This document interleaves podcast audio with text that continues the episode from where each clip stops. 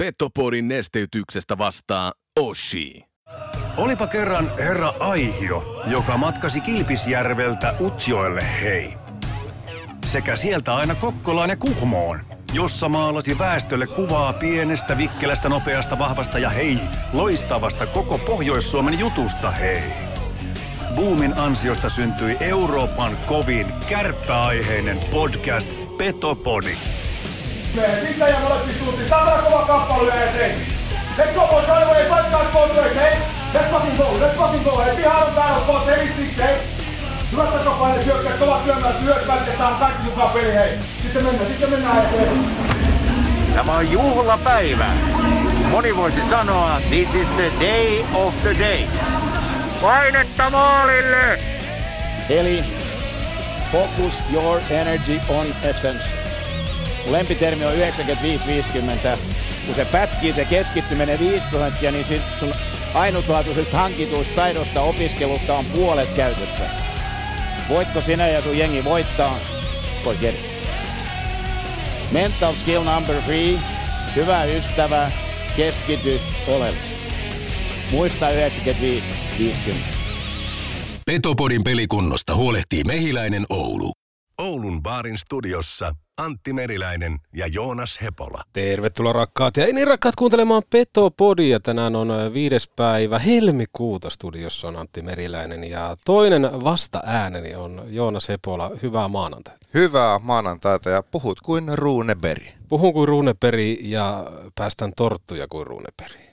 Ei näy torttuja pöydässä, vaikka on Ruuneperin päivä. Olen vähän pettynyt. Sama se, sama se. Mutta tota, viikonloppu oli ja, oli ja meni tuossa, mutta voitaisiin lähteä ehkä liikkeelle pikkusen semmoisella surullisemmalla uutisella, kuten varmaan kaikki kärppien seuraajat ja ylipäätään jääkiekkoihmiset ovat huomanneet uutisen tuossa, tuossa tota, viikonlopun aikana. Eli Oulun kärppien pitkäaikainen voimahahmo Seppo Arponen on lähtenyt ajasta ikuisuuteen ja hiljaiseksi vetää Kyllä. sen takia, koska Seppo Arposen työ nimenomaan taustahahmona, hän ei ikinä tehnyt itsestään numeroa, mutta hän oli aina saatavilla ja hän oli aina tekemässä yhteistä hyvää ja etenkin töitä yhteisölle. Ja jos Seppo Arposen tarinoinnit elämästä kiinnostaa, niin löytyy myöskin tältä Spotifysta, kun kirjoitatte jakso tuonne tota, hakukenttään, vaikka kirjoitatte Seppo Arponen, niin löytyy hänen vierailu Petopodista. Se oli iso kunnia, että Seppo antoi aikanaan aikaa, mutta tota, mitä ajatuksia Joonas sulle, sulle nousee tästä uutisesta? No tietenkin on, on surullinen uutinen ja kärppien suuruuden rakentaja on nyt sitten pois, että itse en päässyt, en tainnut päästä koskaan Seppoa pidemmästi jututtamaan. Toki varmasti hallilla ollaan aina morjestettu, kun mm. kuitenkin itsekin on hallilla jo sieltä 2010 alkaen, niin no, työmerkeissä ollut ja tietenkin sitä aikaisemminkin on toki Seppo hallilla, Seppoa on hallilla nähnyt, mutta, mutta niin, niin, muistaakseni en, ole päässyt, en päässyt koskaan jututtamaan, mutta nimenomaan just semmoinen äärimmäisen sympaattinen, mukava hahmo. Ja nimenomaan se, että mitä Juha Junno ja Seppo Arponen yhdessä olivat, mutta ennen kaikkea semmoinen, että silloinhan mun mielestä johtajaa mitataan, kun on vaikeaa. Ja, ja Arponen on nähnyt sen, kun kadulla tulevat vastaan nämä niin kuin yhteistyökumppanit vaikka vaihtaa tienpuolta ja kaikkea muuta tai ei nousta nyt liikaa. Ja hän on ollut silloin aina saatavilla. Mun mielestä ehkä niin kuin kärppien nykyhetken, kun mietitään, niin tämmöisestä niin kuin arposen aurasta olisi tosi paljon myöskin ammennettavaa. Että miten ollaan tässä ja nyt, koska se mun mielestä on ollut yksi tämmöinen niin kuin iso, iso kulmakivi siihen, että kärpät nous aikanaan Euroopan huipulle ja Arposenkin aikana ties kuinka monta mestaruutta tuli, että se on, se on äärettömän kova työ, minkä hän on toki tehnyt muuallakin, mutta ennen kaikkea tässä kärppien, kärppien ympärillä, niin tota, se, on, se on jotain semmoista, mitä ei voi, ei voi vaan käsittää. Se on just näin. Avainroolissa monessakin eri jutussa ja sen lisäksi niin kerkes kyllä tehdä monenmoista. Kyllä, muun muassa rauhan turvaajana Kyproksella ja Suesilla tuossa 70, 70-luvulla. Ja muun muassa tuossa Arposen vierailussa on, on, on myöskin juttua tästä rauhanturvaamistehtävästä ja kaikesta muustakin, että, että ei muuta kuin kevyet mullat ja lepää rauhassa Seppo Arponen. Just näin. Mutta hypätään tässä kohtaa oikeastaan tämmöiseen maanantai jo periksi, tai tämmöiseksi perinteiseksi muodostuneeseen kärkkäriaiheeseen. Alkaa tämä olla jo perinne, joo. Joo, tämä on aikamoinen perinne jo tässä kohtaa, kun tätä kolmannen tai neljännen kerran vedetään, mutta siis kotivara. Ja mä haluaisin Joonas tässä kohtaa sanoa sen, että, että mehän ollaan onnellisessa asemassa, kun molemmat asuu Oulun seudulla ja sitten kaupasta löytyy kotivaran kärkkäriä. Se on just näin, Mutta muun me, muassa. m- mutta me tiedetään se fakta, että Etelä-Suomessa meitä myöskin kuunnella. Ja jokaisen, joka asuu Oulun ulkopuolella nyt, hei, Petopodin kuuntelijat, niin teidän tehtävänä on tehdä kauppiastoiveita ja toivoa sinne oman lähikauppanne hyllyyn kotivaran kärkkäriä, niin pääsette maistaa kunnon kärkkäriä. Onko eihän, parempi? Koska eihän kauppiaat ole tyhmiä. He kauppiaat, Kyllä he jotka- kuuntelee. Kyllähän he, tota, he, he aistii sen ja he, heidän tehtävä on tilata, kun asiakastoiveita tulee. Niin tässä tämmöinen pieni, pieni juttu sitten teille kuuntelijoille. Mutta mennään kärkiaiheen kautta ja kärkiaiheen oikeastaan niin kuin idea on se, että saadaan myöskin osallistettua teitä kuuntelijoita. Laittakaa vaikka somessa, vaikka Instagramissa inboxin kautta viestiä tai petopodipodcast.gmail.com sähköpostiosoitteeseen tai Petopodin WhatsAppiin, joka palvelee numerossa 0415717265.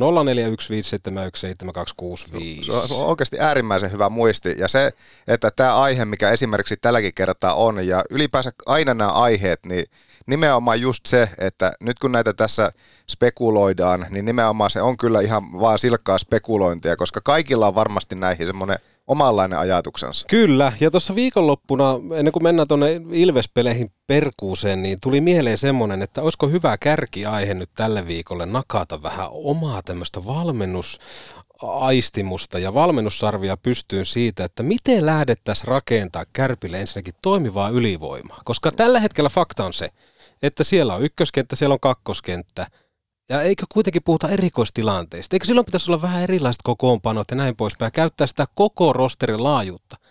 Joo, ja siis kyllähän siellä sitä myöskin käytetään, ja siis se, että onhan, jos mietitään vaikka viime kausi, viime vuonna puhuttiin, viime kaudella puhuttiin paljon just ylivoimasta ja aiheesta kanssa sen takia, että YV-prosentit ei oikeasti ollut kovinkaan häävejä. Mm.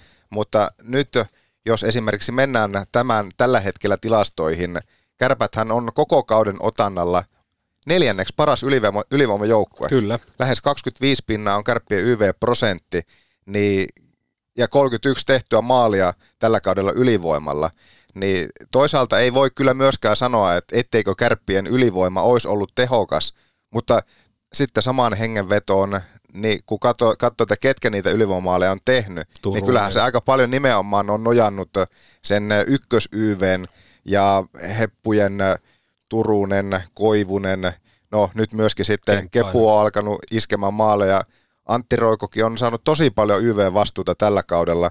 Hänkin on pari, tätä kolme YV-maalia olla räpännyt tällä kaudella. Joo, ja se oikeastaan, mistä se ajatus sitten lähti, oli nimenomaan sitä, että kun katteli Tiivolan pelaamista ylivoimalla, Junttilan pelaamista ylivoimalla, niin tuntui, että jos jossain kohtaa alkukaudesta mietittiin sitä, että Julle on vetäjän paikalla, ja kävi ilmi, että hän on pikkusen vaihtanut tämmöiseen löysempään mailaan, saanut enemmän sitten voimaa myöskin laukauksiin, mutta tällä hetkellä se on aika tämmöistä niin kuin, no, tehotonta mun, mun mielestä, eikä siinä ole minkäänlaista ideaa. Niin, tässä on kadonnut se, että jos alkuun mietittiin, oltiin hämmentyneitä jopa siitä, että alkukauden ylivoimassa, siis Junttilahan ampui joka kerta, kun Joo. oli vähänkään paikka, niin ampui, mutta Kyllä. nyt saa kyllä mennä. Mä en tiedä, kuinka paljon saa mennä ajanjakso taaksepäin. Nyt joku tietenkin sanoi, että no, no onhan hän ampunut, mutta jos verrataan siihen ajatelmaan, mikä tuli syyskuun, lokakuun alkupuolen ajalta, se, että kun Jullella oli kiekko, niin sieltä lähti kutia saman tien. Kyllä. Niin ei sitä samaa ei ole enää kyllä pitkään aikaa nähty, että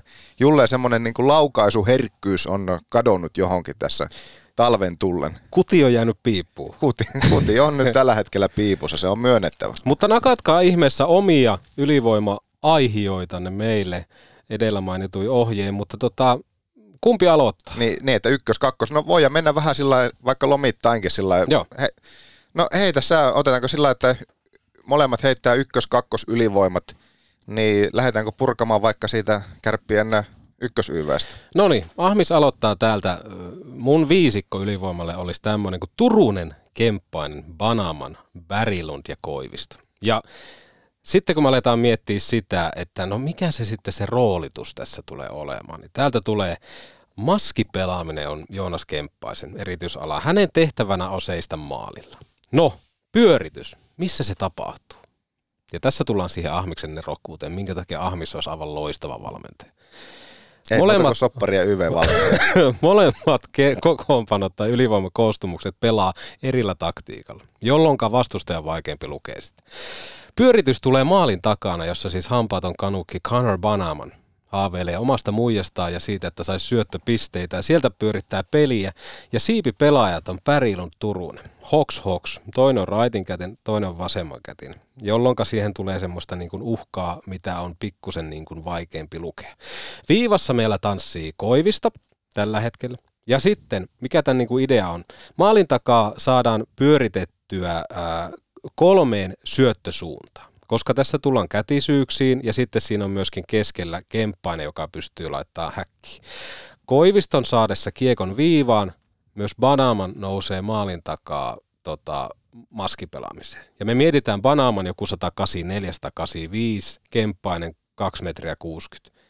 Niin millä konstein siirrät liharekkaa maalin edestä kun peli lähtee yhtäkkiä sitten virtauksen mukaisesti menemään viivaan. Ja silloin kun se on viivassa, se on maalin takana, jossa Banaman pitää toimistoa ja Bärilund on toisella vii, tota, siivellä ja Turunen toisella siivellä.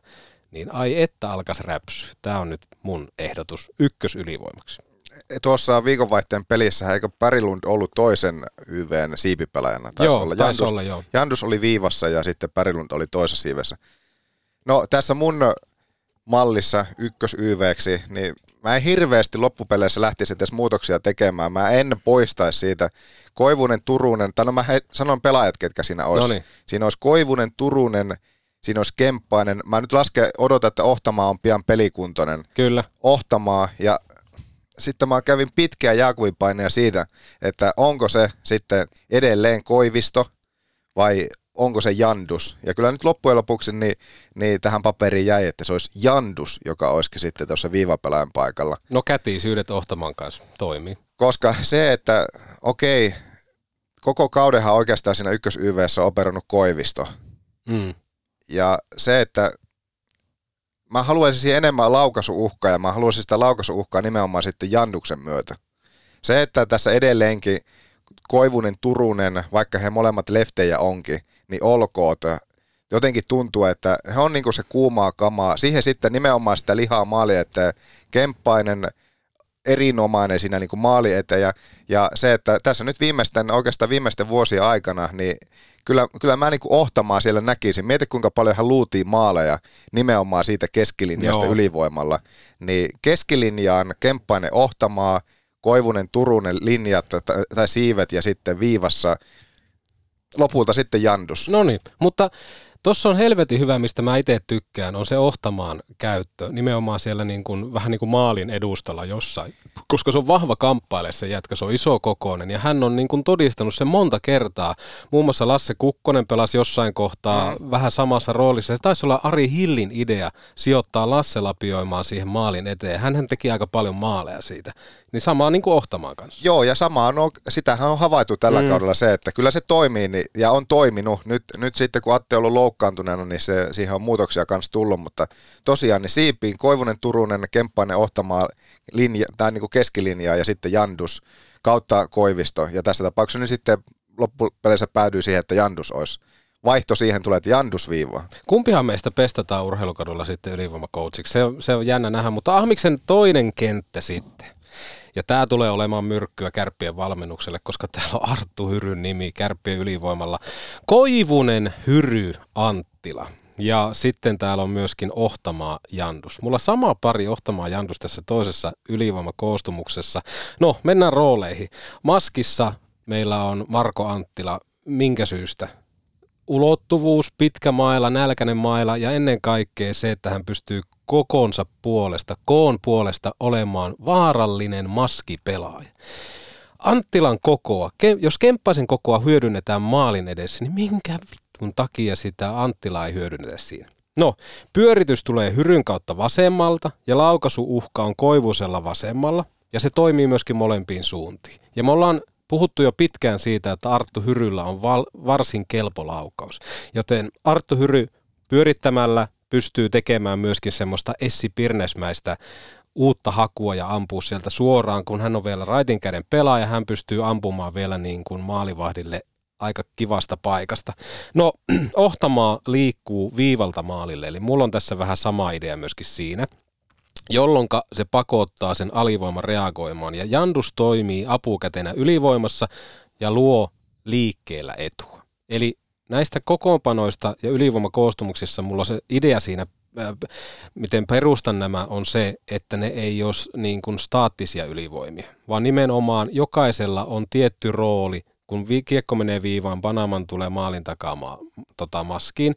Ja sitten tässä, että Ohtamaa on pikkusen vähän niin kuin sahaajana viivan ja sen keskialueen kautta maalin edusta. Niin kuin.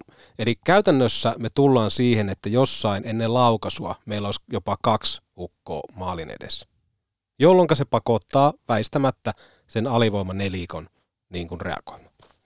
Mulla on tähän kakkos YVC, niin no, tässä on kohta lista täynnä pelaajia, mutta se, että Tähän YVC ehdottomasti haluaa se Hyry mukaan, minkä sä kanssa sieltä nostit Raitin pelaajana. Hyry, Junttila, sitten Björkvist kautta Panaman, Korpimäki. Joo. Ja sitten se viiva pelaajaksi nyt, jos se Koivisto ei ollut siinä ensimmäisessä, niin sitten Koivisto. Eli jätetään nyt siihen loppujen lopuksi Hyry, Junttila – Björkvist, Banaman, Koivista. No niin. Olisiko Banaman niinku viiva, viivapelaaja? Öö, ei, siis Koivisto olisi viivapelaaja. Okei. Okay, okay. Koivisto olisi viivapelaaja. Hyryn mä haluaisin siihen, siihen samalle paikalle, mitä oikeastaan niin tämä, oota nyt, Emanuelson oli silloin muutama kausi sitten. Emanu. Niin joo, joo. Siis KKssa nykyään pelaat. KK on... Mä aloin miettiä Emingeriä jostain syystä, koska mä katoin näitä Saksan Del, Del kokoonpanoja. Eminger pelasi tota... Eikö Emanuels on ollut nimenomaan kanssa raitti? Eminger. No Eming... Oliko Emingerkin, mutta oli. raitti? Numero 25. No, mutta mä... joo, Ema oli raitti. raitti. joo. Niin sille paikalle. Joo. Niin sille paikalle hyry iskemään laasereita. Kärpät antaa paljon tasoitusta sillä, että he säästelee hyryä ilmeisesti EHLT-turnauksille pitämättä, tai niin kuin päästämättä häntä ylivoimalle. Mutta tuokin olisi niin mielenkiintoinen se, että että tämä, tämä niin kuin Kor, Korpimäki sitten sinne niin kuin maali eteen rouhimaan tässä toisessa. Kyllä. Se, että kun siinä olisi taas että koko ajan, mä vähän sitten, okei, säästelisin siitä, että mä jättäisin Anttilan ylivoimista pois, koska hänen se rooli on niin tärkeä sitten alivoimalla, että mä edelleen niin kuin jättäisin kuitenkin sitten Anttilan enemmän rouhimaan minuutteja sinne niin kuin, niihin mahdollisiin alivoimatilanteisiin. Ja Korpimäen nostasi sitten sinne maali eteen rouhimaan YVlle. Mä mietin itse kanssa Korpimäkeen, mutta... Mutta tämä on nyt sitten mietin, meillä molemmilla, kumpikaan ei maininnut Antti Roikoa, joka tässä nyt ei. on rouhinut pitkää aikaa YVllä. Ei, jotenkin nyt tähän omiin viisikkoihin ei mahtu, niin kun mä mietin sitä roolitusta, niin nyt nyt oli näin, nyt oli näin. Mutta Lauantain... ehkä, ehkä tuo sun, niin olisin laittanut Junttilan tilalle ehkä Antti Roiko. Lauant, lauantaina oli ykkös YVssä Koivunen, Turunen, Antti Roiko, Kemppainen Koivisto. Joo. Ja kakkos YVssä, mitä se pelasi, niin siinä oli, jos nyt oikein muistan, niin siinä oli, siinä oli Junttila, siinä oli Tiivola, Björkvist, Pärilund, Jandus taisi olla. Joo. Mutta laittakaa omia ehdotuksia, koska keskustelussa on se suola, niin tota, mukava päästä näkemään, mitä kuuntelijat on mieltä. Just näin. Otetaan ihan pieni katko tähän ja sen jälkeen sitten hypätään viikonlopun antiin. Nämä jätkät potkii ovet sisään ilman erillistä kutsukorttia. Mihin sattui tällä kertaa? Jalkaan, käteen vai leukaan? Kylmää päälle ja mehiläisen tapaturmaklinikalle. Päivystämme myös iltaisin ja viikonloppuisin. Mehiläinen. Paras aloitus päivälle on Oulun baarin aamiainen. Noutopöytä aamiaisherkkuja notkollaan joka aamu. Ihan sua varten.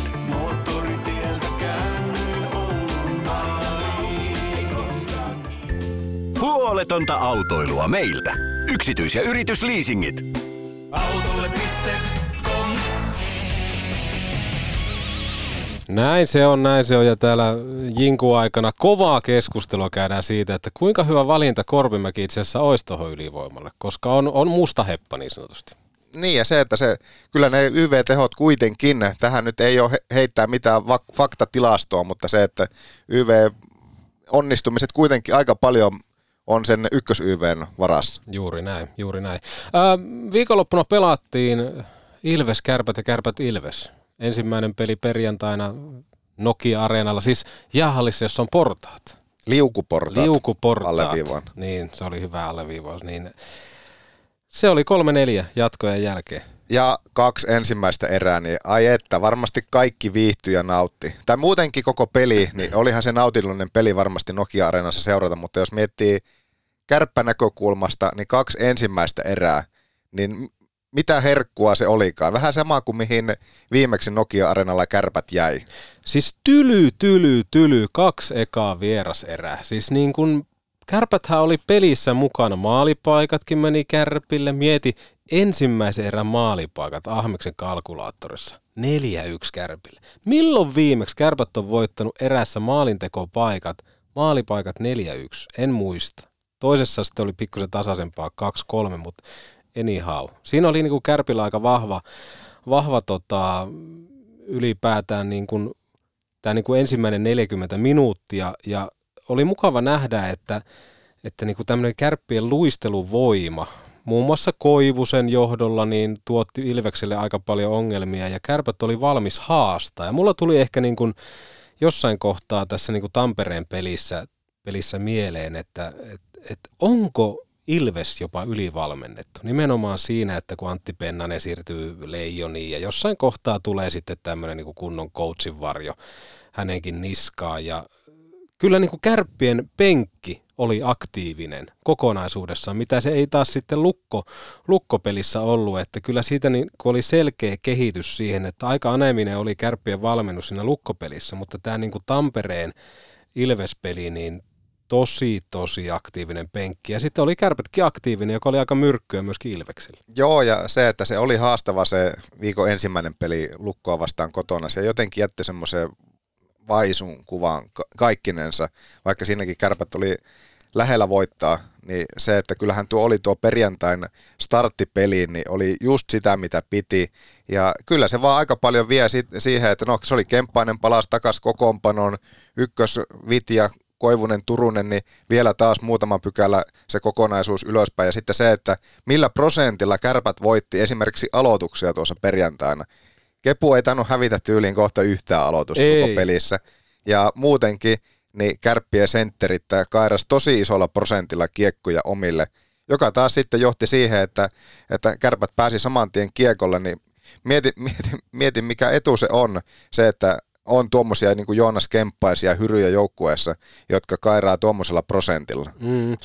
Joo, se kepun palaaminen oli kyllä niin kuin melkoinen lottovoitto niin sanotusti Kärpille tuohon. Ja oli hieno nähdä sitten kahden vaihdon jälkeen, että Kepu pääsi sitten niin kuin kunnolla peliin mukaan. Mutta ennen kaikkea tuo niin kuin keskiympyrä, missä hän tai aloituspisteet, niin hän oli siinä hyvä. 77 pinnaa oli esimerkiksi Kepuun aloitusprosentti perjantaina. Hyi, hyi, hyi, hyi. Toihan on paha fakta. Ja, ja puolestaan sitten, että Matias Mäntykiveen Ilveksen niin kuin kakkoslinjasentterin niin aloitusprosentti, niin ei se kaukana nollaa kohta ollut, jos hän voitti vissi yhden yhdestä toista. Mieti Joo. yhden yhdestä toista. Kakkosentteri. Mitä hän pelkää? En mä tiedä, mitäkö hän pelkää. Kyllä hän varmaan kohta pelkää montakin eri asiaa. Joo, mutta siis se, että, että miten niin kun se Ilveksen ylivalmentajuus ja kaikki tuommoinen tuli mieleen siinä, että kun Ilveksen pelistä puuttu semmoinen niin kuin tietty raikkaus, Toki heillähän oli paljon pelejä, mutta, mutta tällä viikolla tai tuolla viime viikolla, mutta siellä oli siis semmoisia juttuja, että, että niin kuvitellaan Antti Pennanen, joka pitää oman pään puhtaana kaukalossa. Mutta sitten siellä niin sattui tulemaan semmoisia tilanteita, että Martin Jandus oli täysin vapaana yhtäkkiä Elveksen maali edessä ja kaikkea muuta, että ja ylipäätään, siis silloin kun on kuumaa lapaa ja peli kulkee, niin kyllähän Kärpillekin kävi munkkeja, että siellä Freeman vähän kämmäili, mistä sitten taas Koivunen teki siihen erään loppuun maali ja kaikkea tämmöistä, mutta kyllähän Kärpät etenkin vastahyökkäyspelaamisessa, hyrymaali, hyvä kuti, jota voisi käyttää ylivoimalla ehkä joskus. Toki sitten kun tulee varmaan enemmän ikämittaria ja näin poispäin.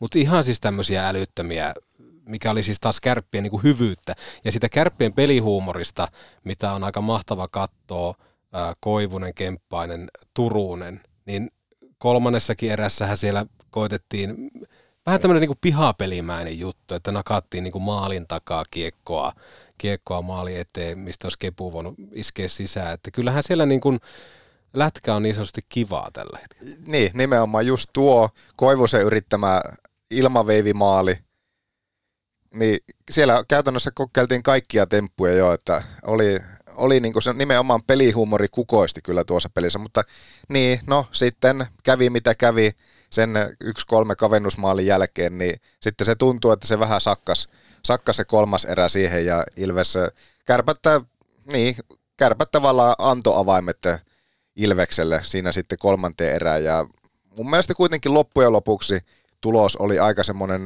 jos nyt joskus voi sanoa, että oikeudenmukainen, niin se, että kärpät lopulta sitten sen kaksi pistettä ottelusta vei, että kyllä mun papereihin kärpät oli tuossa perjantain pelissä kuitenkin sen verran parempi, mutta harmittavasti sitten antovat tavallaan pelin Ilvekselle sen mm. jälkeen, kun olivat kuitenkin pelanneet sen kaksi erää niin vahvasti. Kyllä, ja jos miettii maalipaikkoja, niin viimeisessä erässä Ilves voitti maalipaikat 4-0. Kokonaisuudessaan maalipaikat tasa 7-7 koko 60 minuutin kohdalla, mutta kyllähän selkeästi tuossa niin viimeisessä erässä kärpät, tai kärpät luovutti niin sanotusti jollain konsti. Oliko se henkistä tai jotain muuta, tuskin se vielä fyysistä tuossa vaiheessa oli, mutta siellä oma koira, Päkkilä, muun muassa Jandusin jaloista, aika tämmöinen niin maalintekijän maali loppupelissä. Siinä mielessä mä mietin, että oliko siellä vähän Westerholmilla, Westerholmilla jonkinnäköistä ylipelaamista. Aika kaukana tuntui, että oli välillä maalista noissa maaleissa, että en tiedä miten maalivahtiasiantuntija Hepola näkee. tai Kalimov. Tai Kalimov. No kun just tuosta keskustelin, muun muassa, muun muassa Ilari Savosen kanssa keskusteltiin noista maaleista. Suolan kanssa. Suolan kanssa keskusteltiin noista maaleista viikonvaihteen aikana. Ja mun, mä en niin kuin millään pysty laittamaan niitä Westerholmin piikkiin. Oikeastaan mitään niistä maaleista. Että kyllähän se, se Päkkilän laukaus Jandusin jaloista niin oli, oli luokkaa briljantti. Se poikkarimaali mikä oli kans Päkkilä osuma, niin ei sitäkään kyllä niin kuin Westerholmin piikkiin pysty laittamaan. Ja sitten se Minsa ennen loppua tullut maaliajasta lapioitu maali.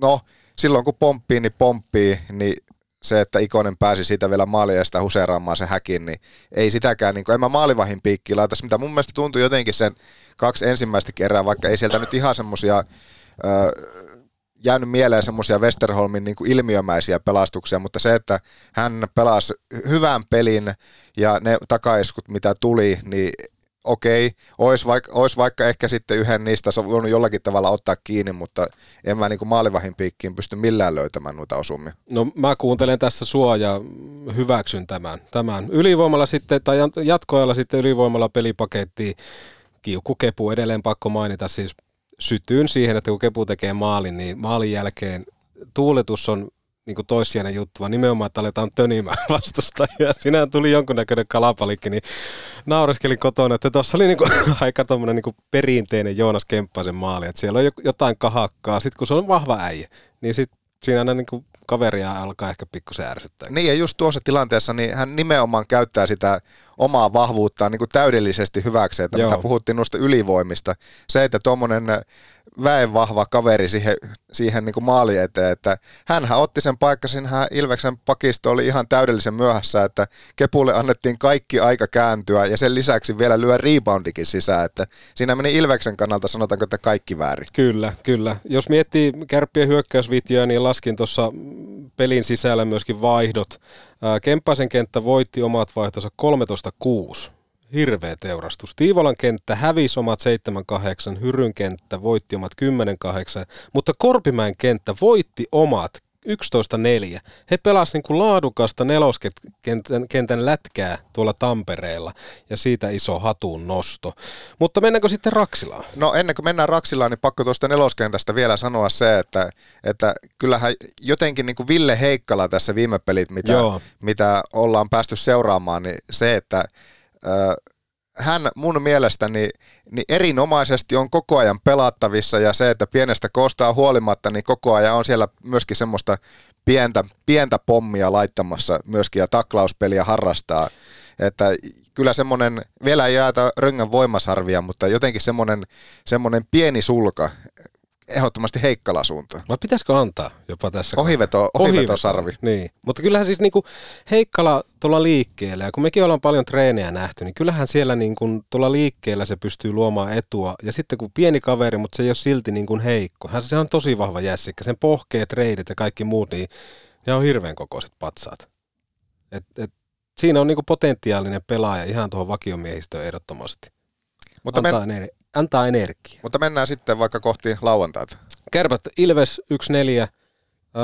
Tämä olikin sitten pikkusen niinku kummallisempi peli siinä mielessä, että jos otetaan maalipaikat kokonaisuudessaan, Kärpät 6, Ilves 9. Ensimmäisessä erässä Kärpillä nolla maalipaikkaa.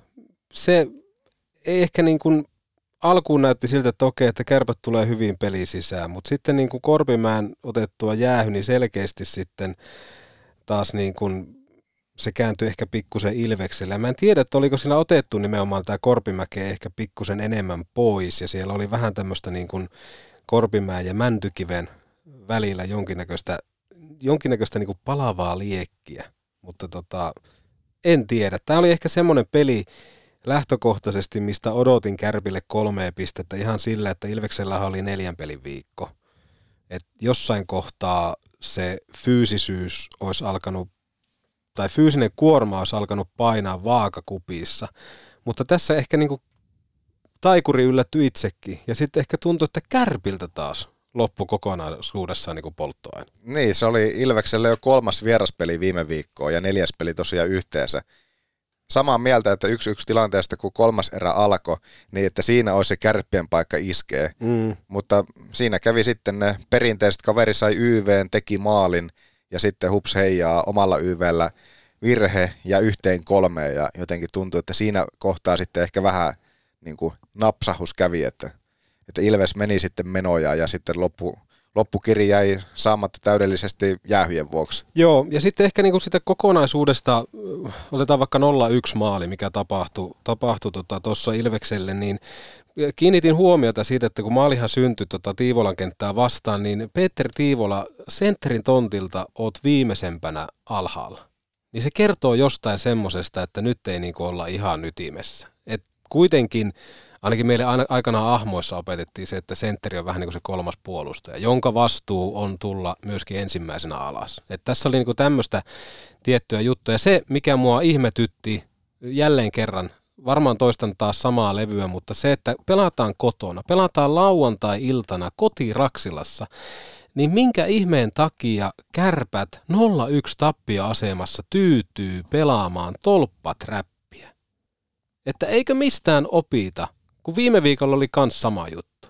Et minkä takia me ei paineta nahka takana päälle. Se on meidän kotikenttä, se on meidän lauantai. Ja kaverilla on vielä enemmän kuormaa. Jotenkin näin lyhyellä matikalla, mikä mulla on, niin mä pystyisin laskemaan, että silloin kannattaa painaa päälle, kun kaverilla on enemmän maitohappoa pohkeessa, mutta ei. Jotenkin osittain samaa, mitä muutama viikko sitten IFKta vastaan. IFK joo. johti kahden jälkeen muutamalla maalilla – sen jälkeen tuli se onnistuminen kolmannen erän alku. Vähän samantyyppinen, mitä Ilves teki Kärpille mm. perjantaina. Mutta nyt sitten tällä kertaa se ei vaan sitä samaa sytykettä, ei vaan sitten löytynyt. Ja, ja kyllähän se semmoinen käännekohta sitten oli se, kun kärpät pääsi ylivoimalle ja, ja sitten sössivät siinä kohtaa sitten Päkkilän, Päkkilän läpiajoa ja tuli se 3-1 maali, niin se oli kyllä pahaa pahaa myrkkyä siihen kohtaan, että tuosta lauantain pelistä, niin kyllä täytyy sanoa, että Tomi Karhunen oli semmoinen pelaaja, joka aika lailla piätteli kärppiä sillä niin kuin pelissä kuitenkin loppujen lopuksi mukana. Että jos Westerholmista, mitä puhuttiin tuossa aikaisemmin siinä perjantain peli osalta, niin sillä Karhulta jotenkin vahva, vahva suoritus, vaikka sitten takaiskumaalit, niin en mä tiedä mitä ajatuksia niistä, olisiko, menikö, menikö mikään niistä sitten karhun piikki? No aika vähän löytyy silmää maalivahtipelille, mutta ehkä niin kuin kaksi kolmesta niin Kokko olisi ottanutkin. Tästä voisi oma jinkkusa kohta jo Niin. tehdä. Mutta siis se, mihin oikeastaan kärpät kaatu tuossa pelissä mun mielestä. Niin No, Maalivahtiin se ei siis missään nimessä kaatu. ei kaatunut maalivahtipeliin, mutta tota, tämmöiseen niin kuin laaduttomaan syöttöpelaamiseen, koska siinä oli kaksi semmoista, mä en muista, että oliko se nimenomaan tällä alivoimalla, mutta joka tapauksessa kaksi Ilveksen osumaa oli aika identtisiä siitä, kuinka kärpät omalla syöttöpelaamisellaan menettää kiekon siinä Ville Väisäsen kuuluttajakopi edessä. Ja siitä Ilves sitten kääntää ja tekee. To, tai ne, taisi toinen tulla tyhjiin, mutta joka tapauksessa niin tämä oli niinku identtinen, mutta se, mistä olen huolissaan, on tämä niinku kärppien fyysinen suorituskyky, koska tämä oli aika semmoinen optimaalinen paikka, paikka sitten taas niin kuin iskee mittariin siinä, että kun pelataan back to back, pelataan vielä äh, runkosarja ykköstä vastaan ja heillä on enemmän kuormaa ja silti jäädään niin kuin aika telineisiin tuossa toisessa ottelussa, niin siitä on huolissaan. Sitten taas toinen, mistä olen huolissaan, mikä toki oli hyvä juttu, että siinä niin kuin kolmannessa erässä jossain yhdeksän minuutin kohdalla alettiin vaihtaa kentällisiä, tuotiin vähän tämmöistä uutta rytmiä. Siellä oli muun muassa Junttila, Kemppainen, Turunen, Björkvist, Tiivola, Heikkala, Koivunen, Korpimäki, Hermonen. Mutta, mutta, mutta, millä ihmeen näytöillä Julius Junttila nostetaan kuuman Turusen ja kuuman Kemppais? Vähän niin kuin jäähdyttämään kuumaa vettä. Miksi ihmeessä? Miksi ihmeessä? Mä kysyn, miksi ihmeessä? Kertooko se kärppien laajuudesta, että ei ole laittaa kuin toi yksi? Mutta siis joka tapauksessa, my god. Joo, mutta kokonaisuus Lukko, Ilves, Ilves 2 kautta 9 viime viikon saldo. Siinä Mm. oli vastustaja, että Lukko, jota kärpättä ei ollut pystynyt vielä aukaisemaan ja sitten sarjakärki kahdesti vieraissa ja kotona. 2,9, niin ei tietenkään voi kukaan olla tyytyväinen sitten siihen, että, että ainoastaan 2,9 jäi matkaa, että onneksi onni onnettomuudessa on se, että myöskin IFK tai IFK nyt on viime ajat rämpinyt tosi pahasti. Kalpan voitto, no nimenomaan nyt kylläkin IFKsta, niin entisestään vaan kiristää tavallaan sitten tuota paikkaa suorasta pudotuspeli asemasta, että kyllä tämä jännäksi menee kaikkinensa, että kun tuommoinen tusina, reilu tusinan verran otteluita vielä jäljellä, niin, niin, niin tässä saa jännä, jännällä vielä seurata, että tällä hetkellä nyt näyttää siltä, jos ei tässä nyt hirveitä muutoksia tapahdu, niin jotenkin tuntuu, että kärkikolmikko on, tai Jukuritkin on nyt kärpiltä aika kovasti karussa, 10 pistettä on tällä hetkellä Mm. ero, kun 13 peliä on jäljellä. Vaikea uskoa, että tässä kohtaa toivottavasti käy, käy toisin, mutta jotenkin tuntuu, että vaikea uskoa, että kärpät voittaa kolmea peliä enempää loppurunkosarjan aikana, mitä Jukurit. Mm. Niin, ne, mutta sitten sen jälkeen neljä kautta kahdeksan sijat on niin pienellä marginaalilla, että kaikki pisteet on niin tärkeitä tällä hetkellä. Kutkuttavaa on, kutkuttavaa on, että tota, jännä nähdä, miten toi kääntyy ja tuleeko tässä niin kuin jonkinnäköisiä parannuksia vielä ja tuleeko markkinoilta, tuleeko sieltä vielä joku kärkihankinta hyökkäyspäähän, tuleeko sieltä jotain kiekollista osaamista puolustuspäähän, koska ihan selkeästi nyt tämä viikko näytti, edellinen viikko näytti, että kun Ohtamaa vedetään kokoonpanosta pois, niin huoli on suuri. Joo, mutta sitten mitäs puheita Ode Olkkosesta. Ode on nyt viime viikolla palannut taas kokoonpanoon ja jotenkin tuntuu itsestä ainakin, että jos miettii hänen pelaamistaan tässä nyt kolmen pelin ajan tämän pitkän tauon jälkeen, niin, niin alkoi ainakin mun mielestä alkoi tuossa lauantain pelissä alkoi jo näkymään semmoista viime kevään, kevätkauden semmoista Joel Olkkosta, joka antoi anto keskimäärin niitä hyviä varmoja syöttöjä, mutta edelleenkin jotenkin silti, vaikka hän on semmoinen hyvä varma peruspakki, niin, niin, niin se, että hänellä on myöskin sitä peliä, omanlaistaan pelin rohkeutta pelata, niin mun mielestä Ode teki sellainen vahvaa sisääntuloa kuitenkin tuohon kärppien kokoonpanon pitkän tauon jälkeen. Odea kärpät kaipaa tuommoisena niinku perusluutana, vähän niin kuin kivistö tyyppinen, mutta tota, sitten kun meillä on pikkusen ehkä Paaso pelannut nyt miinusmerkkistä jääkiekkoa, verrattuna siihen, mitä vaikka viime kaudella totuttiin. Niin ennen kaikkea toi Olkkosen rooli, että jos hän saa pelistä kiinni, se tulee korostua tässä niin kuin mitä, mitä pidemmälle mennään. Mutta tota, vielä on matkaa kyllä siihen, että olisin itse tyytyväinen, että mitä Ode Olkkonen kaukalossa esittää. Toki me tiedetään, mitä hän pystyy tuomaan. Eli niin, nimenomaan sitä, mikä ei näy otsikoissa. Niin, ja nimenomaan se, että hänellä oli se tosi pitkä tauko mm. tuossa alla. Ja se, että se kyllä eittämättä näkyy tuossa tiistain lukkopelissä varsinkin. Mutta jotenkin tuntuu, että koko ajan, mitä pidemmälle viikko meni, niin sitä koto, enemmän kotonaan oli myöskin Ode tuossa, varsinkin jo tuossa lauantai-Ilvespelissä. Kyllä. Mutta kokoonpano jutuista se, mistä ei ole vielä keretty hirveästi kanskaan. No Jarkko Harjula ei pelannut vielä sekuntiakaan, mutta tällä viikolla niin luulisi, että on jo kokoonpanossa sitten häntäkin päästään näkemään. Ja viestit Jarkko Harjulasta on pelkästään positiivisia, että, että kuulemma tuolla niin Kainuun seudulla hokissa ollut ihan täys elä muun muassa. Että niin kuin sieltä tuli tuolta Kainuusta asiantuntijaviestiä, että ottakaa jätketää tosissaan ihan ehdottomasti. Ja kyllähän tämmöisessä niin kuin Jarkko Harjulan tämmöisessä niin kuin, tähän on niin sanottu, jos joku on mustahevonen, tämä on mustahevonen. Tästä tulee ehkä pikkusen mieleen, muistatko aikanaan Mamban kärppiä hommattiin Koivista? Koivista? Niin, nelikakkosella pelasi. Mikähän Juha Koivista? Joo. Hämärästi, hämärästi. Joo. Joo, on aika pieni kaveri. Joo, pieni kaveri, mutta tämä voisi olla tämmöinen, no nyt kun me ollaan ihastuttu tähän Korpimäkeen, niin pystyisikö vaikka Harjula ihan realistisesti kamppailemaan vaikka Julius Junttilan kanssa pelipaikasta. Tuli vaan mieleen, ihan vaan sillä, että tuo kätisyydellä, mutta ennen kaikkea isolla koollaa, plus se, että mieti, jos sieltä löytyy hirveä laukaus Harjulalta. Mehän ei tiedetä. Mä en ole nähnyt, mä voin sanoa sen rehellisesti, mä en ole nähnyt Harjulalta tietoisesti yhtään peliä. Joo, sama. En ole, en ole Harjulaa koskaan nähnyt, mutta hänellä Oulu on tuttu, hän, hän tietää U, U20 joo, mut, joo, mutta siis se, että nimenomaan, että hän on niin pohjoisen jätkiä ja myöskin se, että, että hän ihan takuvarmasti, kun hän tämän paikan nyt tänne liikajoukkueeseen on saanut, niin tuskin tarvii epäillä sitä, että etteikö olisi semmoinen iso iso palo pelata, kun hän kaukaloon pääsee että asenteesta se tuskin jää tällä kertaa tässä, tämän kaverin osalta kiinni. Kyllä joo, ja ollaan me nähty vaikka Juusolla ja kaikkea muuta, että sitten kun sulle näyteikkuna aukeaa, niin kyllähän sitä aika hyviä pelureita tulee, että ei tuomita vielä todellakaan ennen kuin ollaan nähty, että hänessähän voisi olla, jos kaikki menisi putkeen ja fantasiamaailmassa elettäisiin, niin hänhän pystyisi olemaan tämmöinen kotimainen Brad Smith-tyyppinen jätkä, joka on niinku just semmoinen roolipelaaja ja täsmähankinta, ihan tuolla niinku out of the box, koska piti oikeasti vähän katsoa, kun tuli sähköpostia kärppien kautta, että tämmöinen on kiinnitetty, tämmöinen Jarkko Harjula, niin mä mietin, että kuka on Jarkko Harjula, että just mä niin kuin Paavo Tynistä niin kuin sai selvää, että kuka hän on. Että nyt tänne tuodaan uusi Jarkko Harjula, niin Jarkko Harjula hän kuulostaa muuten iskelmälaulealta. Voisitko kuvitella, että Jarkko Harjulalla olisi joku lista, listahitti?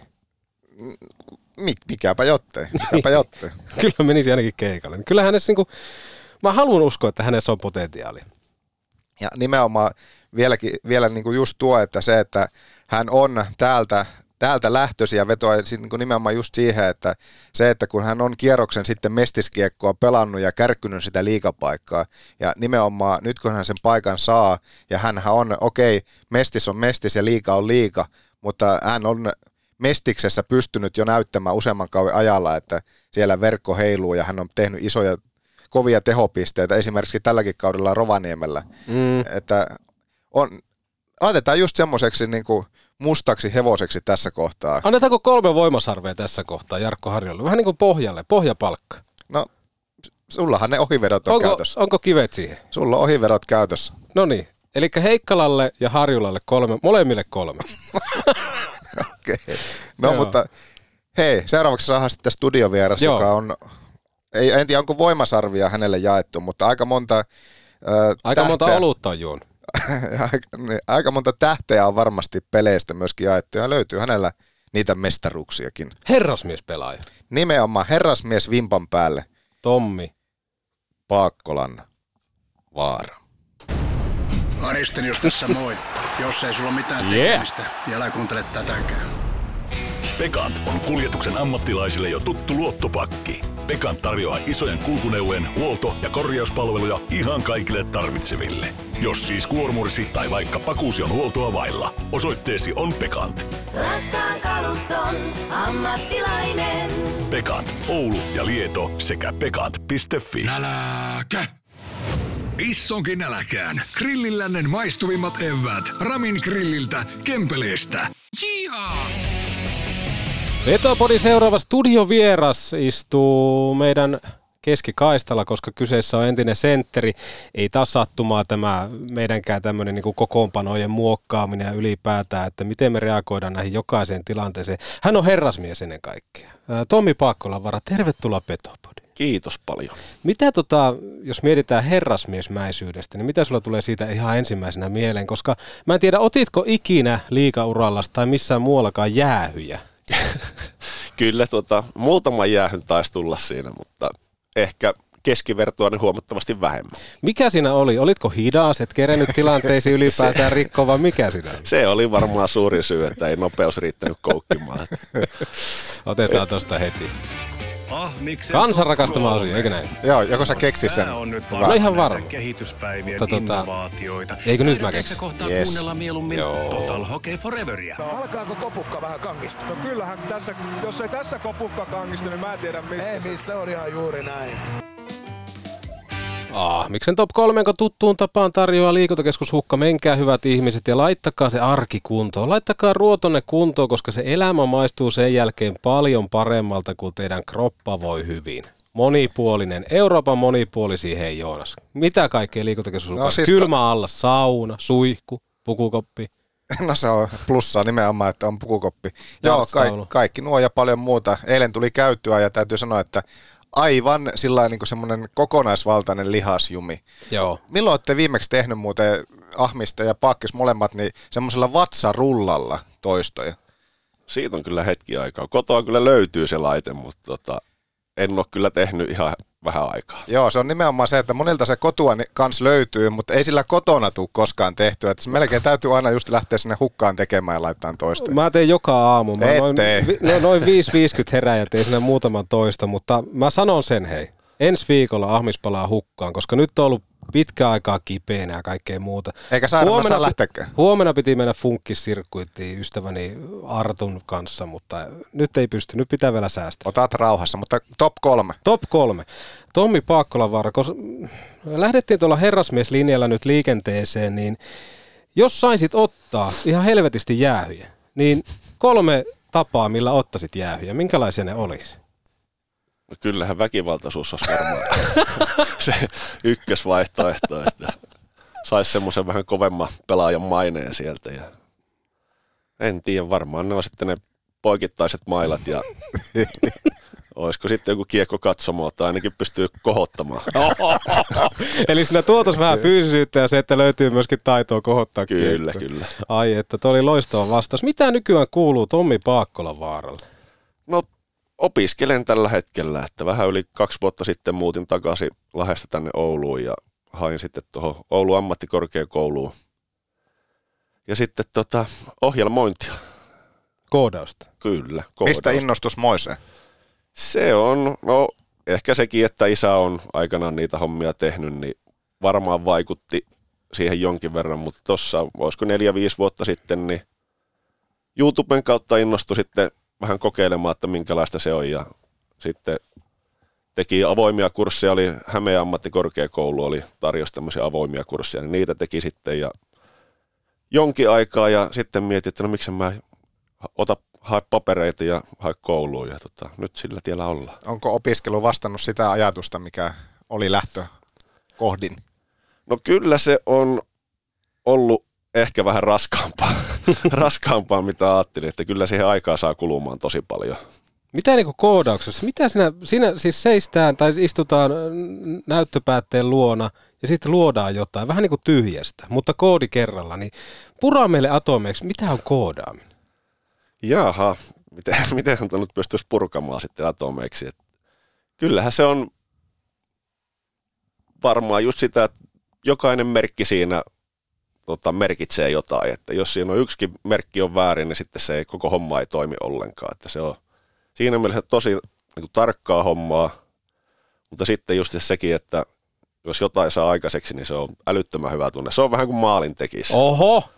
Onko samanlainen fiilis mukaan? Kyllä, kyllä tulee, niin kuin päivän aikana tulee jossain jonkun vaikea ongelman ratkaistua, niin kyllä tulee semmoinen samanlaisia tuulettaa sillä oikein, että jes, Ai onnistuu. että, ai että, toi kuulostaa hienolta, mutta olisikohan Joonas susta muuten kooda? Ei todellakaan. Just puhuttiin ennen kuin tämä nauhoitus alkoi, että nimenomaan just tuommoinen ne tietotekniset asiat, niin täytyy kyllä hattua nostaa. Tietenkin ammattimies on aina, tai ammattihenkilö on aina, aina ammattihenkilö, mutta se, että tuo koodaus, niin on vaan jotenkin, mu, mu, se on hienoa seurattavaa se, että niinku tuolla tuommoinenkin ala ylipäänsä edes on sillä että, että koodaus ja kaikki tuommoinen tietotekninen homma, niin ei pakko nostaa hattua. Tässä meidänkin työssä, no meillähän nyt tässä podissa niin pystyy tekemään yllättävänkin vähällä, mutta se, että jos miettii tuota radioalaa ja tuotakin, niin, niin, niin ilman tuommoista tietoteknistä osaamista, niin olisi aika vaikeuksissa. Et siinä mielessä, kun Petopodi kasvaa koko ajan ja jossain kohtaa varmaan listautuu pörssiä ja kaikkea muuta, niin mehän tarvitaan koodaaja.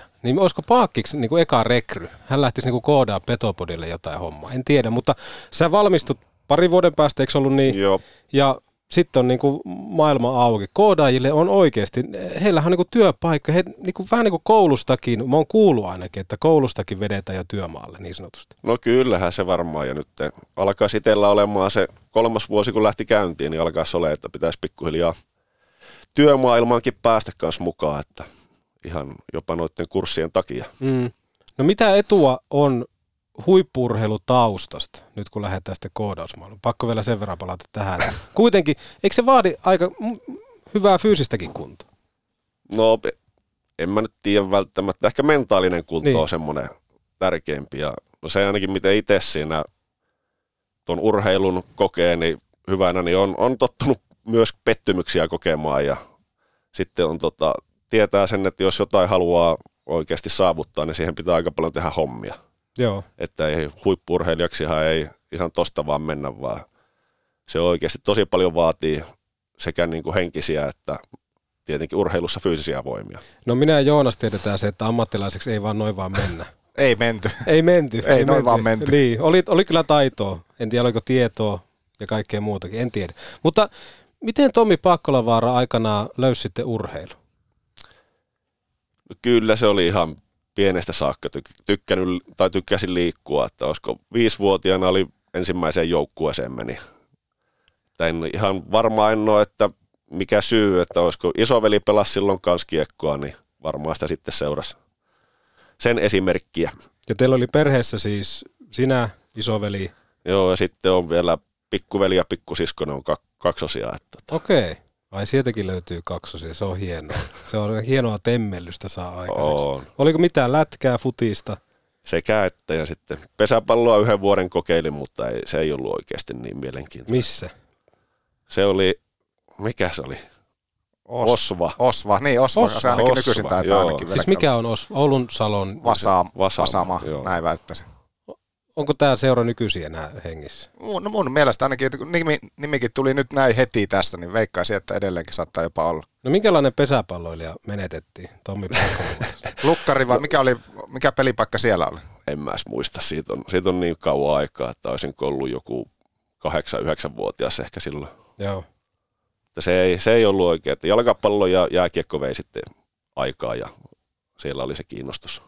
Se on aika monesti kaikilla jääkiekkoilijoilla ja miksei myöskin jalkapalloilijoilla, mutta jääkiekko ja jalkapallo kulkee vähän niin kuin käsikädessä tiettyyn pisteeseen asti, kunnes tullaan tähän nykymaailmaan, että sun pitää tehdä joku päätös. Mä en mm. vieläkään ymmärrä, miksi se pitää te- päätös tehdä, jos kerta aikaa riittää ja innostusta. No kyllä se alkaa aika tuossa sitten tietyssä iässä, niin se alkaa vähän loppuun kesken, että varmasti jos haluaa hyvä olla, niin molemmissa pitäisi olla kaikissa treeneissä paikalla – ja sitten tota, pitää varmaan vähän arpoa, että kumpiin treeneihin menee, jos on yhtä aikaa, niin ehkä se oli myös sitten syy, että jääkiekko tota, syrjäytti jalkapallo siinä yhdessä vaiheessa. Minkälaiset peliporukat Oulusalosta sitä aikaa löytyi? Meinaatko jalkapallo vai jääkiekko? No oikeastaan kum, kumpaankin. No. Siihen aikaan semmoiset vielä kuitenkin pihapelikulttuuritkin oli, oli semmoista niin kuin sitä aikaa. Ja sitten oli sitten se harrastustoiminta ja näin, niin minkälaista se siihen aikaan oli Oulusalossa? No siis sehän oli tosi vilkasta, että ihan just tuossa muutamien kavereiden kanssa kiutellut, että silloin ihan sama mihin aikaan meni koulun tonne ulkojaille, niin siellä aina sai pelit pystyä, että nykyään tuntuu, että eipä nuoret hirveästi siellä, mm. siellä pyöri, että jos on käynyt, niin aika lailla yksi osannut olla. Mutta tota, kyllä Oulusalossa oli ainakin silloin minun aikaan niin tosi hyvät pelit oli. Oli pihapelejä ja oli myös sitten tota, noin, meni jalkapallokentälle, niin siellä oli pelejä. Ja sää mikä tahansa, niin mentiin. Kolattiin Ky- kenttä, jos ei Kyllä, ole. kyllä oli jo. Että ei, ei tota, nuo ollut mitään säävarauksia, vaan kyllä silloin mentiin aina paikalle. Pihapelit, niissä oli kyllä jotakin semmoista legendaarista. Meilläkin Haukiputaalla pelattiin meidän, tuolla Santaholmalla, meidän kotipihassa, pelattiin niin kovia pelejä, että olla saattaa. Mä en tiedä, oliko teillä koskaan Joonaksella tai Paakkiksella teidän lapsuudessa, kun pelattiin pihapelejä vaikka niin kuin sählyä, niin me täytettiin pallo muovipussilla, että siitä tuli vähän semmoinen, että se niin kuin pysyy paremmin lavassa ja se ei pomppinut joka suuntaan. Kyllä, ihan, ihan sitä samaa kikkaa käytettiin. Joo, se meillä oli hienon näköistä. Meillä monesti, tai no se oli tennispallo, mitä me pihapelejä pelattiin. mutta, elitistä. Mutta, mutta, se oli nimenomaan kyllä Kaihola muistelee just niitä, että, että onneksi se, se kuja, mikä oli, että oli tyylin pitkä tien, tienpätkä ja sitten se, että kun ei ollut oikeastaan puhelimia, niin se oli aina siinä kuuen kieppeillä, niin joku kävi pimputtamassa kaikki ovet läpi, että okei, pelit alkaa puolelta, on siellä. Kyllä. Ja mieti sitä, siis no mä oon 90 syntynyt itse, niin kuitenkin mä oon saanut elää sitä aikaa, kun pyöräiltiin kysymään, onko kaveri kotona, vaikka kolme neljä kilsaa. Kyllä, kyllä. Se, sitä ei nykyään enää ole. Ei, ei. Mutta entä jalkapallo sitten?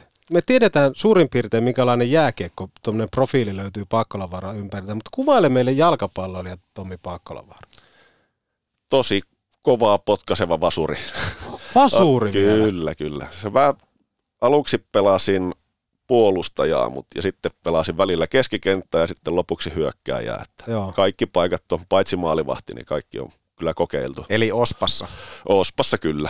No nyt tulee näitä nimiä. Ospa ja Osva ja kaikkea muuta. Ospa on mulle ihan tuntematon organisaatio. Meillä oli silloin tosi kova porukka, että oli Kokkola Kapissa oltiin finaalissa. Oi, oi, oi. Aina, kun, aina jos pystyy nostaa Kokkola Kapissa jossain kohtaa pyttyä tai mennä pitkälle, niin se on kova sana. Se on kyllä, se oli kova turnaus ainakin siihen aikaan. Oliko se sun urheiluura hienoin hetki se Kokkola?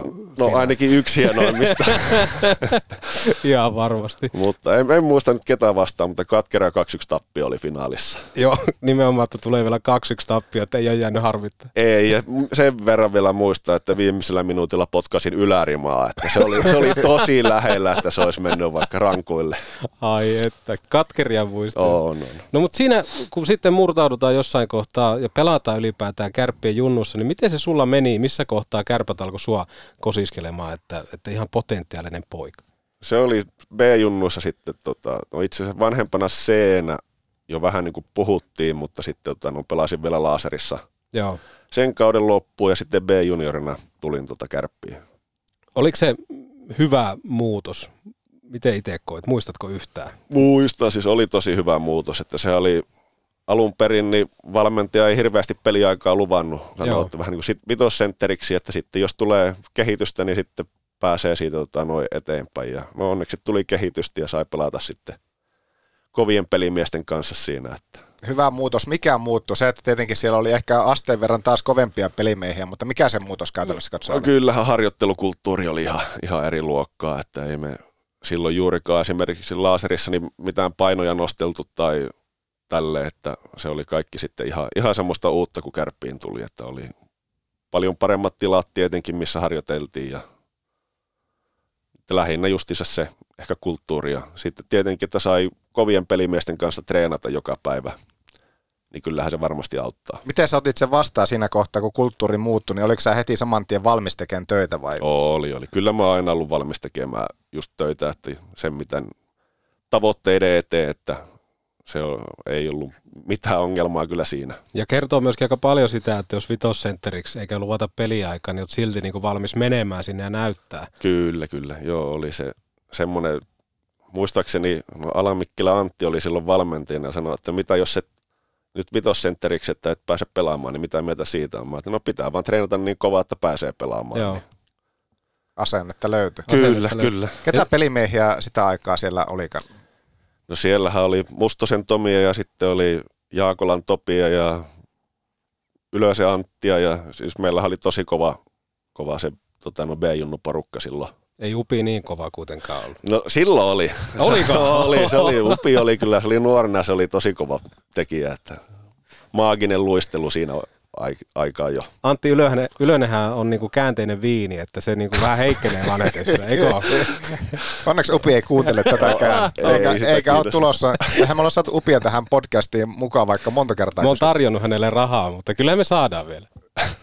Mutta siis kova porukka. Oli, oli joo. Ja mehän voitettiin just eka vuonna Suomen mestaruus silloin b että Siellä oli sitten Jokiset ja Saareheimot ja Silvanderit tuli sitten A-junnuista, A-junnuista mukaan ja olisiko Pitkänenkin taisi tulla, tulla sieltä. Että. On se ollut hirveätä nippua. Ja sitten yksi semmoinen mielenkiintoinen niin Pakkolan vaaran tuossa Junnu polussa on se, että paljonhan puhuttiin silloin teidänkin A-aikaa siitä, että Juha-Matti Aaltonen sitä tätä. Tota. Olihan hän niin kuin suvereeni ja tämmöinen niin kuin taitopelaaja.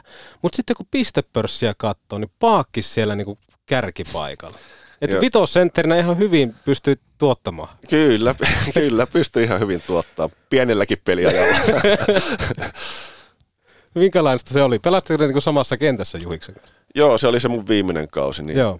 Tuota, sitten pelattiin Juhiksen kanssa samassa kentässä. Ja kyllä muistan, että se oli hyvin katkera, kun viimeiseen peliin menin pistepörssissä sen ohi. Että oisin, oisinko, taisi olla ässiä vastaan ja 1 plus 4 oli mulle ja Juhi teki 0 1 ja mä menin pisteellä ohi, niin se ei puhunut mulle koko, koko loppupäivänä yhtään mitään. Ai että katkera muista. Se oli kyllä, varmasti otti juh, ko, koville Juhikselle. Se oli Juhiksen tämmöinen Kokkola Cup finaali Se oli, se oli kyllä. Mutta siinä pääsit vähän niin kuin korvaamaan. On toi varmaan niin kuin aika hieno, että kun etenkin kun Petopodiakin paljon vaikka junnu pelaajat saattaa kuunnella, niin nimenomaan semmoinen, että, että se oppi, mikä varmaan tostakin kannattaa ottaa mukaan, että välttämättä ei pystytä tarjoamaan tiettyä peliaikaa tai tiettyä roolia, mutta se, että sä oot valmis tekemään sen työn, ja tossahan sä oot niinku näyttänyt se, että niinku lähtökohtaisesta vitosesta sä oot kasvanut sitten siihen niinku viimeiseen hetkeen, kun ollaan junnoja vielä, niin sit sä oot tommonen niinku pistennikkari ja kaikkea muuta, että sä oot vähän niinku voittanut itse niinku kaikki sun puolelle. Kyllä, no joo, siis sehän kovaa työtähän se vaatii. Mutta tota, eipä huipulle muuten pääse, jos ei ole, jos ei ole valmis tekemään sitä Mis, hommaa. mistä tuo tulee pakkis tuo asenne nimenomaan sun sisältä, että se valmius tehdä töitä oli tuota luokkaa? Mistä sä koet, että mistä se kumpuaa? Ei me kai, se on geeneissä tullut sitten. Oliko se kaiken suhteen sillä, että esimerkiksi silloin Oulusalon koulun penkillä, oliko sulla siellä sitä intoa vai menikö se niin kuin nimenomaan sitten tuohon urheiluun, että siellä niin kuin annettiin vielä vähän enemmän vai? No, kyllähän tota koulussakin ihan hyvin, että oli, olisiko kahdeksan ja puolen keskiarvolla suurin piirtein. Että tietenkin se jääkiekko ja tuo urheilu oli semmoinen, mikä silloin kiinnosti paljon enemmän. Enemmän mutta kyllähän niin koulukin hoidettiin silloin jo, jo ihan hyviä. Mutta ei, se var, ei tuo varsinkaan tuntu, että tuota aikaa vielä, niin se koulunkäynti versus sitten, jos puhuttiin, että lähdettiin tähtäämään huippuurheilijaksi, niin se koulunkäynti saattoi aika helposti monella jäädä. Kyllä joo, ja tota, kyllähän niin Kasteli urheilulukio silloin kävi, niin kyllähän se viimeisenä vuosina sitten, kun pääsi vähän liikankin mukaan, niin vähän otti siitä koulusta pois, että ei sitten niin kiinnostunut kuitenkaan ollut siitä asiasta. No sitten kun Aassa on vedetty hyvää kausia jossain kohtaa, toki sullakin siellä niin ollut hyviä coacheja junnuissakin, mitä katoin tuossa, niin siellä oli muun muassa Haapakoske, Kai Suikkanenkin oli jossain kohtaa, taisi olla apuvalmentajana. Kyllä. Tai, et sitten taas edustuksen puolella, no Kari Heikkilä totta kai, mutta sitten taas Kari Jalosen nippuun, kun pystyy murtautumaan. Niin muistatko yhtään siitä ajasta, kun alettiin niin puhumaan siitä, että ehkä tästä niin pystytään vielä hyppäämään Aasta edustukseen? No kyllähän se tota, oli siinä jo itsellä mielessä ja se oli just sitten kun pääsi pääs siihen liikan mukaan, niin muistan Kari Jalonen tota, noin soitti, soitti mulle joku aamu ja sanoi, että me kyllä nyt pakkis tehdään sillä, että me tehdään susta liika, liikapelaaja. no mä sanoin vaan, että no mulle, mulle kyllä sopii se, että aletaan hommiin. Ja tota, kyllä paljon pitää Kari Jalosta kyllä kiittää, että se oli usko silloin muuhun ja tota, antoi sen mahdollisuuden. Mitä veikkaat, että mitä Jalonen sussa näki sitten? Jaa, olisiko jonkinnäköinen tuommoinen työmoraali kuitenkin, mikä siellä oli ja sille, että ei tavallaan treeneissäkään huijannut, vaan ne, ne hommat, mitä annettiin, niin ne kyllä sitten teki. Joo, ja tuossa niinku puhutaan, missä tavallaan niinku itse nostan suuresti hattua, eli nimenomaan tuommoisessa Kari Jalosen valmennuksessa, kun pystyt vielä puhkee kukkaa ja ylipäätään, että sä mahdut siihen rosteriin, koska onhan se rosteri ollut ihan järky. Jos se oli junnuissa, niin jumalauta sitten taas tuolla edustuksessa, niin huh huh. Kyllähän pitää sanoa, että siihen aikaan oli melkoisen kovia nippuja. Tota, ja ihan tota, noin senttereksikin muualta tuotiin maajoukkuetason pelaajaa, niin kyllä siihen oli aika hankala, oli silloin murtautua, mutta onneksi sitten sai sen verran itsekin onnistumisia ja, ja sitten valmentaja usko, että, että sen paikan sai. Toi on varmaan niin kuin aika kova koulu ja sitten aika hieno homma varmaan, että Kari Jalosen, Jalonen, joka soittaa, että hei nyt tehdään susta niin kuin liikapelaaja, niin voi vaan kuvitella, että miltä se, se vaan antaa lisää liekkiä. Kyllä, he oli, niin kuin sanoin, niin muistaa sen niin, vielä, että niin. kyllä se oli, oli semmoinen hieno, hieno hetki. No ketä tuosta, niin kuin, jos miettii, sä oot Kärpissäkin voittanut mestaruuksia, niin jos tuosta junnusta nousi noita yksilöitä, muun muassa Antti Ylöstä ja näin poispäin, niin ketä nostasit semmoisia niin hienoja persoonia tai muita, ketä niin kuin tulee mieleen? No kyllähän Viktor Uitsikki on kyllä jättänyt semmoisen tota, noi, tai jäänyt silleen mieleen, että se oli minun suosikki ulkkari. Okei. Okay. Että se oli mahtavaa, että vaikka se oli kolme maailmanmestaruutta voittanut, niin sitten joka treenin jälkeen aina jäätiin jotain pikku kisoja, vaikka jotain kikkakisoja tai jotain ylärimaan piti osua ja sitten häviää, niin se aina keräsi kiekkoja tai sitten otti luistimet pois, niin oli se nuorelle pojalle aika hyvä fiilis, kun kolmen maailmanmestaruuden kaveri tulee ottamaan sun luistimia, luistimia pois sitten kopissa ja keräilee kiekkoja siellä. Että. Miten mä, muistanko väärin, oliko nimenomaan Viktor Uitsik, jolla oli mon, monenlaisia niin kuin, taikauskojuttuja? Joo. Kyllähän sillä taisi olla. Mun mielestä aika monellakin noilla tsekeillä oli kaiken näköisiä. Se oli jotakin erikoisia, just joku... Siis mä muistan, että joku ainakin on Spede on kertonut joskus sen, että, että Uitsik laittoi Silloin oli joku niinku maaliton putki, se Aa, laittoi vessan. Joo, joo, niin oli kyllä. Joo, vessan pyttyy laittoi ne mailat tai jotain muuta vastaavaa. joo, sillä oli kaiken näköisiä hauskoja juttuja. Joo, ja sitten ehkä niinku Uitsik semmoinen, niin kuin, mielenkiintoinen nimenomaan se, että, että kuten sanoit, että on voittanut maailmanmestaruksia ja kaikkea muuta, mutta sitten, että kuinka tärkeä se on, että se pystyy olemaan myös niin kuin yksi muiden joukossa. Tarkoittaa sitä, että tulee ulkkarina, mutta sitten, että ottaa vähän niin kuin junnut mukaan siihen. Kyllä, joo, joo. Ja se oli, se oli kyllä niin kuin mahtava, mahtava persona ja mahtava henkilö on, on mutta sen verran se nosti sitä kokkolakappia, että ylärimaan piti osua siihen. Kyllä. niin, mutta siitä oli kokemusta ja entuudesta. Ei se ollut ihme, että Viktor availi sitten niitä luistimen nauhoja. No, nouseeko muita mieleen kuin Uitsik? Näin niin kuin nopeasti. No siis kyllähän koko kärppien ajaltani on ollut tosi mahtavia pelaajia ja tyyppejä. Että, no, Viuhkola Jari on kyllä yksi semmoinen, joka ihailu siitä jo nuoresta saakka tota, noin pelaskohan se silloin pari vuotta vanhempien kanssa jotain B-junnuja kärpissä ja Oulu silloin jäähallissa, että käytiin isän kanssa katsomassa niiden peliä. Ja isä sanoi, että katoppa tuota viuhkolaa, että siinä on, siinä on pelimies. Ja kyllä tuli sitten seurattua ja se on kyllä myös tosi mahtava henkilö. Ja jos miettii, niin aika paljon myöskin samaa sussa ja viuhkolassa niin kuin pelityyliltä. Voisin niin kuin sanoa, että aika niin kuin, jos monesti puhutaan vaikka klassinen sentteri. Mulle tulee klassisesta sentteristä vaikka Esa Pirnes mieleen. Niin samaan niin kun pystytään laittaa viuhkola ja sitten miksei Paakkola vaaraakin, koska mä en ikinä laittaa sua laita.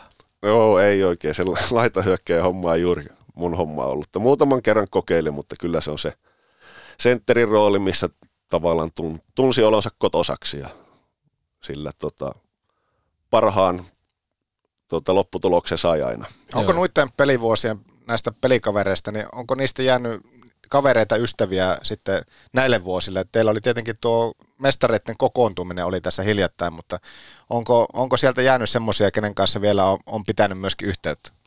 No on totta kai. Tuota, Korpikari Oskari ja sitten yleensä Antin kanssa aina silloin tällöin soittelee ja sitten Sopasen Viljon kanssa yksi tuolta Lahesta, joka jäi jäänyt silleen kaveriksi. Ja tie, tiedoksi tässä kohtaa, että Korpikari saattaa olla tämän kuukauden aikana Petopodissakin vieraan. Saattaa. Mikä, miksi, miten niin saattaa? Jätetään tämmöinen pikku tiiseri. Mikälainen oli tuo, pakko, jos hetkeksi mennään tuohon teidän 0-4 kohtaamisen. Minkälaista oli kavereita taas sitten nähdä ja olla tuolla jäähallilla? Kyllähän se oli upea, upea hetki, että siellä osa on ollut semmoisia, joita ei ole tainnut sen jälkeen nähäkään. Niin tota, oli, oli kyllä mukava ja tosi hauska ilta ja sitten vielä, että kärpät voitti sen pelin, niin semmoista pientä ekstraa toi. Pakko kysyä tässä kohtaa, miten Pekka Rinne, näkyykö silmistä tai mistään muusta? Meillä oli tuossa tammikuun aikana Pipolätkä-turnaus, pelataan Pekan kanssa samassa joukkueessa urheilukästin palloseurassa. Niin näkyykö mitenkään eleistä, että oli niin kuin iso turnaus takana? Ei kyllä näkynyt, pitää sanoa, että aika, aika kuulisti oli. Eli pysty palautumaan hyvin Pysty, pysty palautumaan ihan hyvin juhliin. Tosi isolla prosentilla oli joukkue. Tietenkin aina tai koskaan kaikki ei pääse. Olisi ollut toki varmasti Leversit ja Smithit oli semmoisia ulkkarit, joita olisi ollut kivaa täällä paikan päällä nähdä, mutta aika isolla prosentilla oli joukkue kasassa. Joo, olikohan meitä 18 vai 19 pelaajaa oli siellä, että sitten tietenkin joukkueorganisaatio, huoltoa ja valmennusta ja tämmöistä oli kanssa. Että... Kenen juttuja ei edelleenkään jaksanut oikein kuunnella? en mä tiedä, ei varmaan sellaista pelaajaa ollut, jonka, jonka juttuja ei olisi jaksanut kuunnella.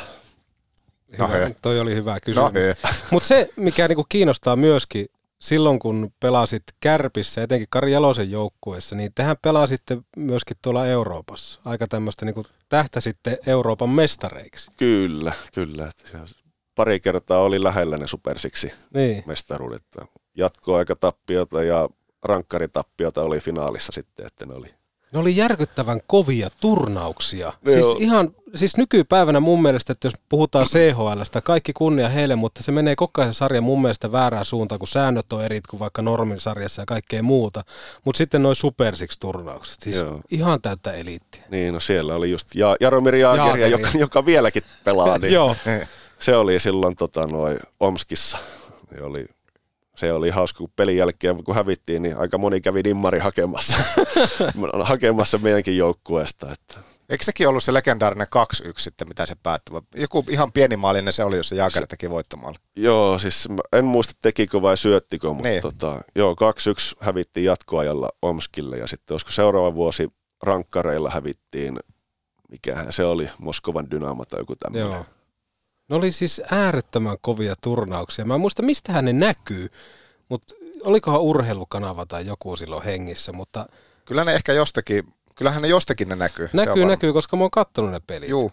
Näkyyköhän Maikkarilta, en tiedä, joka tapauksessa. No anyway. Mutta ne oli hienoja pelejä. Siis niitä ne. mä niinku ehkä kaipaisin tuommoista niinku liikan ulkopuolista. Kyllä, joo. No se on tietenkin, että siinä oli pienet joukkuemäärät. Se oli niin.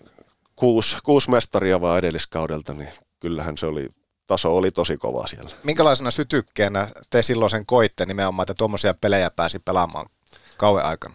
No onhan se oli silleen mahtavaa, että pää, vähän näki, kuitenkin joka maalla on vähän eri tapa pelata, että se miten sveitsiläiset tai venäläiset pelaa, niin oli tota, mukava vähän testailla meidänkin liigan tasoa siinä, että miten tota, noi, ollaanko samalla viivalla ja siellä on kuitenkin maajoukkuepelaajia on hirveä määrä oli niissä, niissä joukkueissa, niin oli se niin kuin unohtumattomia kokemuksia. Jaakola Samppa tässä moi. Mä en todellakaan kuuntele Petopodia. Tähän kohtaa kaupallisia ensimmäisenä Poppankki Pohjanmaa, jonka löydät Oulun rotuarilta Toriportin toisesta kerroksesta tai vielä nopeammin verkosta poppankkipohjanmaa.fi. Liity Suomen parhaan pankin ja tyytyväisimpien asiakkaiden joukkoon. Klikkaa itsesi osoitteeseen poppankkipohjanmaa.fi. Pitäisikö pyytää maalämpötarjous? No tietty. Tee se osoitteessa oulunporakaivot.fi. Kohteeseen kuin kohteeseen ympäri Suomen oulunporakaivot.fi. Suomen liikenne sen kuin sähköistyy. Aistitko sähköä ilmassa? Omakotitalot, taloyhtiöt tai yritykset laturiin.fi on apunanne. Ympäri Suomen, jos olet suunnittelemassa sähköauton hankintaa ja mietit, että miten kaikki sitten käytännössä toimii, niin ota linkki haltuun jaksokuvauksesta tai varaa ilmainen online-tapaaminen laturiin.fi ammattilaisten kanssa, jotta sinun ei tarvitse turhaa miettiä laturiin.fi. Niin mikä oli? Laturiin.fi. Ja muista vielä, moottoriunelmat todeksi Tarvikekeskus Oyn kautta Tarvikekeskuksen rahoitustarjous. Jopa 30 päivää korotonta maksuaikaa, ei käsirahaa, ei vakuuksia tai takaa, jopa 20 000 euroon. Katso lisää. Tarvikekeskus Oy. Piste. No miten sitten tota, Kärpissä mestaruuksia ja susta tehtiin liikapelaaja, Kari Jalonen ei, ei valehdellut puhelisoitossa, mutta sitten Lahteen ja pelikanssi. Miksi Lahti ja pelikanssi? Sieltä luvattiin isompaa roolia. Et tota, ja sitten ajattelin sen, että on ehkä parempi tämmöistä mukavuusalueelta siirtää, siirtyä vähän muualle ja hakea jonkinnäköisiä haasteita. haasteita ja sitten Lahdesta sai hyvän mahdollisuuden siihen. Siellä Juhis muuten pääsi tasoittaa teidän pistepörssit. No sie, siellä, siellä Juhis pääsi tasoittaa, että se, sehän kävi siellä dominoimassa. No miten tota, muuttuko mikä? Puhuttiin siitä, että, että paljon muuttu, kun siirryttiin kärppiin junnuna. Niin mitä sitten, kun siirrytään liikaseurojen kesken? Kaikki tietää varmaan Kari Jalosen, kaikki ei ollut Kari Jalosen valmennuksessa, mutta kaikki tietää, että minkälainen se kuri ja tämmöinen niin kuin johtajuustaso on siellä. Niin miten sitten pelikanssissa? Minkälaista se oli? Kyllä siinä oli semmoinen, voisi sanoa, että pieni jopa kulttuurisokki, että niin. silloin, nyt tähän tietenkin asiat on varmaan muuttunut, mutta silloin tota noin, niin kyllä Kärpissä oli tosi ammattimaista sekä valmennus että kaikki tämä muukin oheishomma, että pelaajista sille pidettiin hyvää huolta ja oli fasiliteetit kunnossa. Ja sitten tota, Lahteen meni, niin se oli ehkä vähän semmoinen mitenhän se nyt sanoisi nätisti, ne oli vähän siinä kasvuvaiheessa ehkä vielä silloin. Että oli, oli kyllä organisaation muutoksella, niin oli, oli aika iso vaikutus siinä. Ja sitten varmaan sunkin aikana siinä oli paljon eri valmentajia. Siinä jossain kohtaa tuli Suikka, ne oli Aravirtaa, oliko Lämsää ja mitä? Mika Toivola, Toivola oli, joo. kyllä joo. Että, että sekin on varmaan aika paljon vaikuttanut, että kokea vähän niin kuin tulee uusi talonvahti. On joo, siihen silloinhan vaihteli että olisiko pari vuotta oli maksimissaan aina sama valmentaja. Mutta pääsi näkemään taas erilaisia valmennustyylejä, ta- mm. tapoja ja sitten jokaiselta tietenkin jotain hyvää aina ehkä tuli mukaan siihen. Millä tavalla muuten tuommoisen aina pelaaja kokee? Sä pelasit siellä monta, yli puoli vuosikymmentä laheessa, mutta tosiaan, että joka kaudelle tai paljon oli eri valmentajia, niin käytännössä paikka pysyy samana, mutta osittain sitten toimintatapa muuttu, niin miten se pelaaja aina sen siinä aistii, en mä tiedä, se, myöhemmin kun mietittynä, niin se ajatusmalli saattaa olla eri, mutta minkälaisena se siihen aikaan aisti, että kun seurassa koko ajan pääkäskiä vaihtuu ja osittain kulttuurikin, toimintatavatkin vaihtuu, niin miten se silloin ajatteli? En mä tiedä, ei silloin välttämättä siitä keskittyvää siihen pelaamiseen, että ei... Mutta se... joka tapa, aina tavallaan piti näyttää tavallaan uudestaan se, että jos niin. jonkun valmentajan kanssa oli klikannut, sitten tulikin toinen, niin tavallaan kaikki alkoi osittain uudestaan. Niin, kyllähän se tietenkin on semmoista, että aina, aina jos valmennus vaihtuu, niin se pitää todistaa taas se oma, oma arvo ja oma paikka, että, mutta se on tietenkin siihen on tottunut jo lapsesta saakka tai nuoresta saakka, kun valmentaja on vaihe, vaihtunut, niin ei se ollut silleen mikään uusi, uusi homma, että tavallaan sitä ammattilainen joutuu joka päivä aina todistamaan se oma arvonsa. No mitä hyviä juttuja sitten poimisit sieltä, kun valmentajia vaihtuu aika lailla liukuhihnalta, niin mitä semmoisia hyviä juttuja sitten uralle siitä eteenpäin, keltäkin otit, nousu eikä mitään semmoisia yksittäisiä juttuja, että... Mm, jaha, ei kyllä nyt tässä semmoisia ihan yksittäisiä tuu mieleen, mutta ehkä, no varmaan mitä eniten uralle niin kuin mukaan, niin kyllä Karjaloiselta silloin sai – sai oppeja, että tietenkin se oli aikanaan ihan huippupelaaja itsekin, niin sillä tuli semmoisia pikkuvinkkejä aina, että miten tietyssä tilanteessa kannattaa mennä ja, ja tota, noin, miten sijoittua ja muuta. Että ne on, siltä kyllä sai silloin paljon, paljon semmoisia oppeja, joista oli hyötyä sitten myöhemminkin. Vi, viisi ja puoli kautta pelasit pelikanssissa ja sen jälkeen sitten Sveitsissä muutama ottelu. Taisi olla viisi ottelua Luganossa. Joo. Miksi Sveitsi? Miksi lähdit sinne? Se sai mahdollisuuden lähteä. Tota, no, agentti soitti, että siellä oli pari sentteriä ulkomaalaista oli tullut jotain loukkaantumista, että sehän oli toi Ilari Filppula oli siellä Joo, niin itse kansi. Jotain pientä ol, olkapäävammaa niin sillä oli ja sitten jollain toisella kanukkisentterillä, niin tarvisi siihen, että varmistamaan, että ainakin ulkomaalaisia on tarpeeksi ja sitten sai mahdollisuuden lähteä, niin, ja onneksi pelikansikin antoi luvan sitten, että pientä korvausta vastaan, niin sai lähteä sinne, että se on semmoinen once in a lifetime kokemus.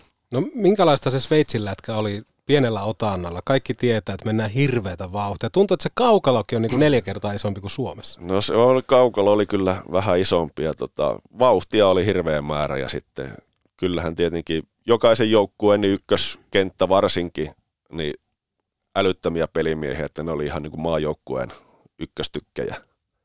Tai kuin ruotsalaisiakin, mitä siellä on, on tosi mm. paljon, niin siis kyllä siinä huomasi, että on, on kyllä tota, no ihan syystäkin pelaa siellä. Mm. Minkälaisen vaikutelman se kiekkokulttuuri sitten siellä Sveitsissä siihen kohtaan teki?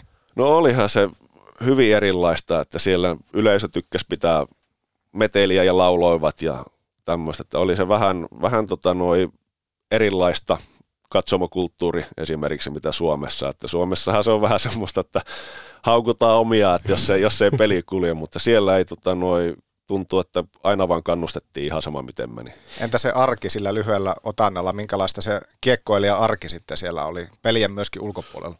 No sitä nyt ei hirveästi ei. ehtinyt asua semmoisen pikkuvuoren päällä, niin lähinnä se oli sitä, että kävi jossain kävelyllä tai, tai tämmöistä, mutta tota, se on mielenkiintoinen maahan se Sveitsi on, että kun siellä on neljä eri kieltä, niin kaikkia ja Luganossahan se oli se Italia, niin ei sillä hirveästi sitten kuitenkaan mun Italialla, niin ei.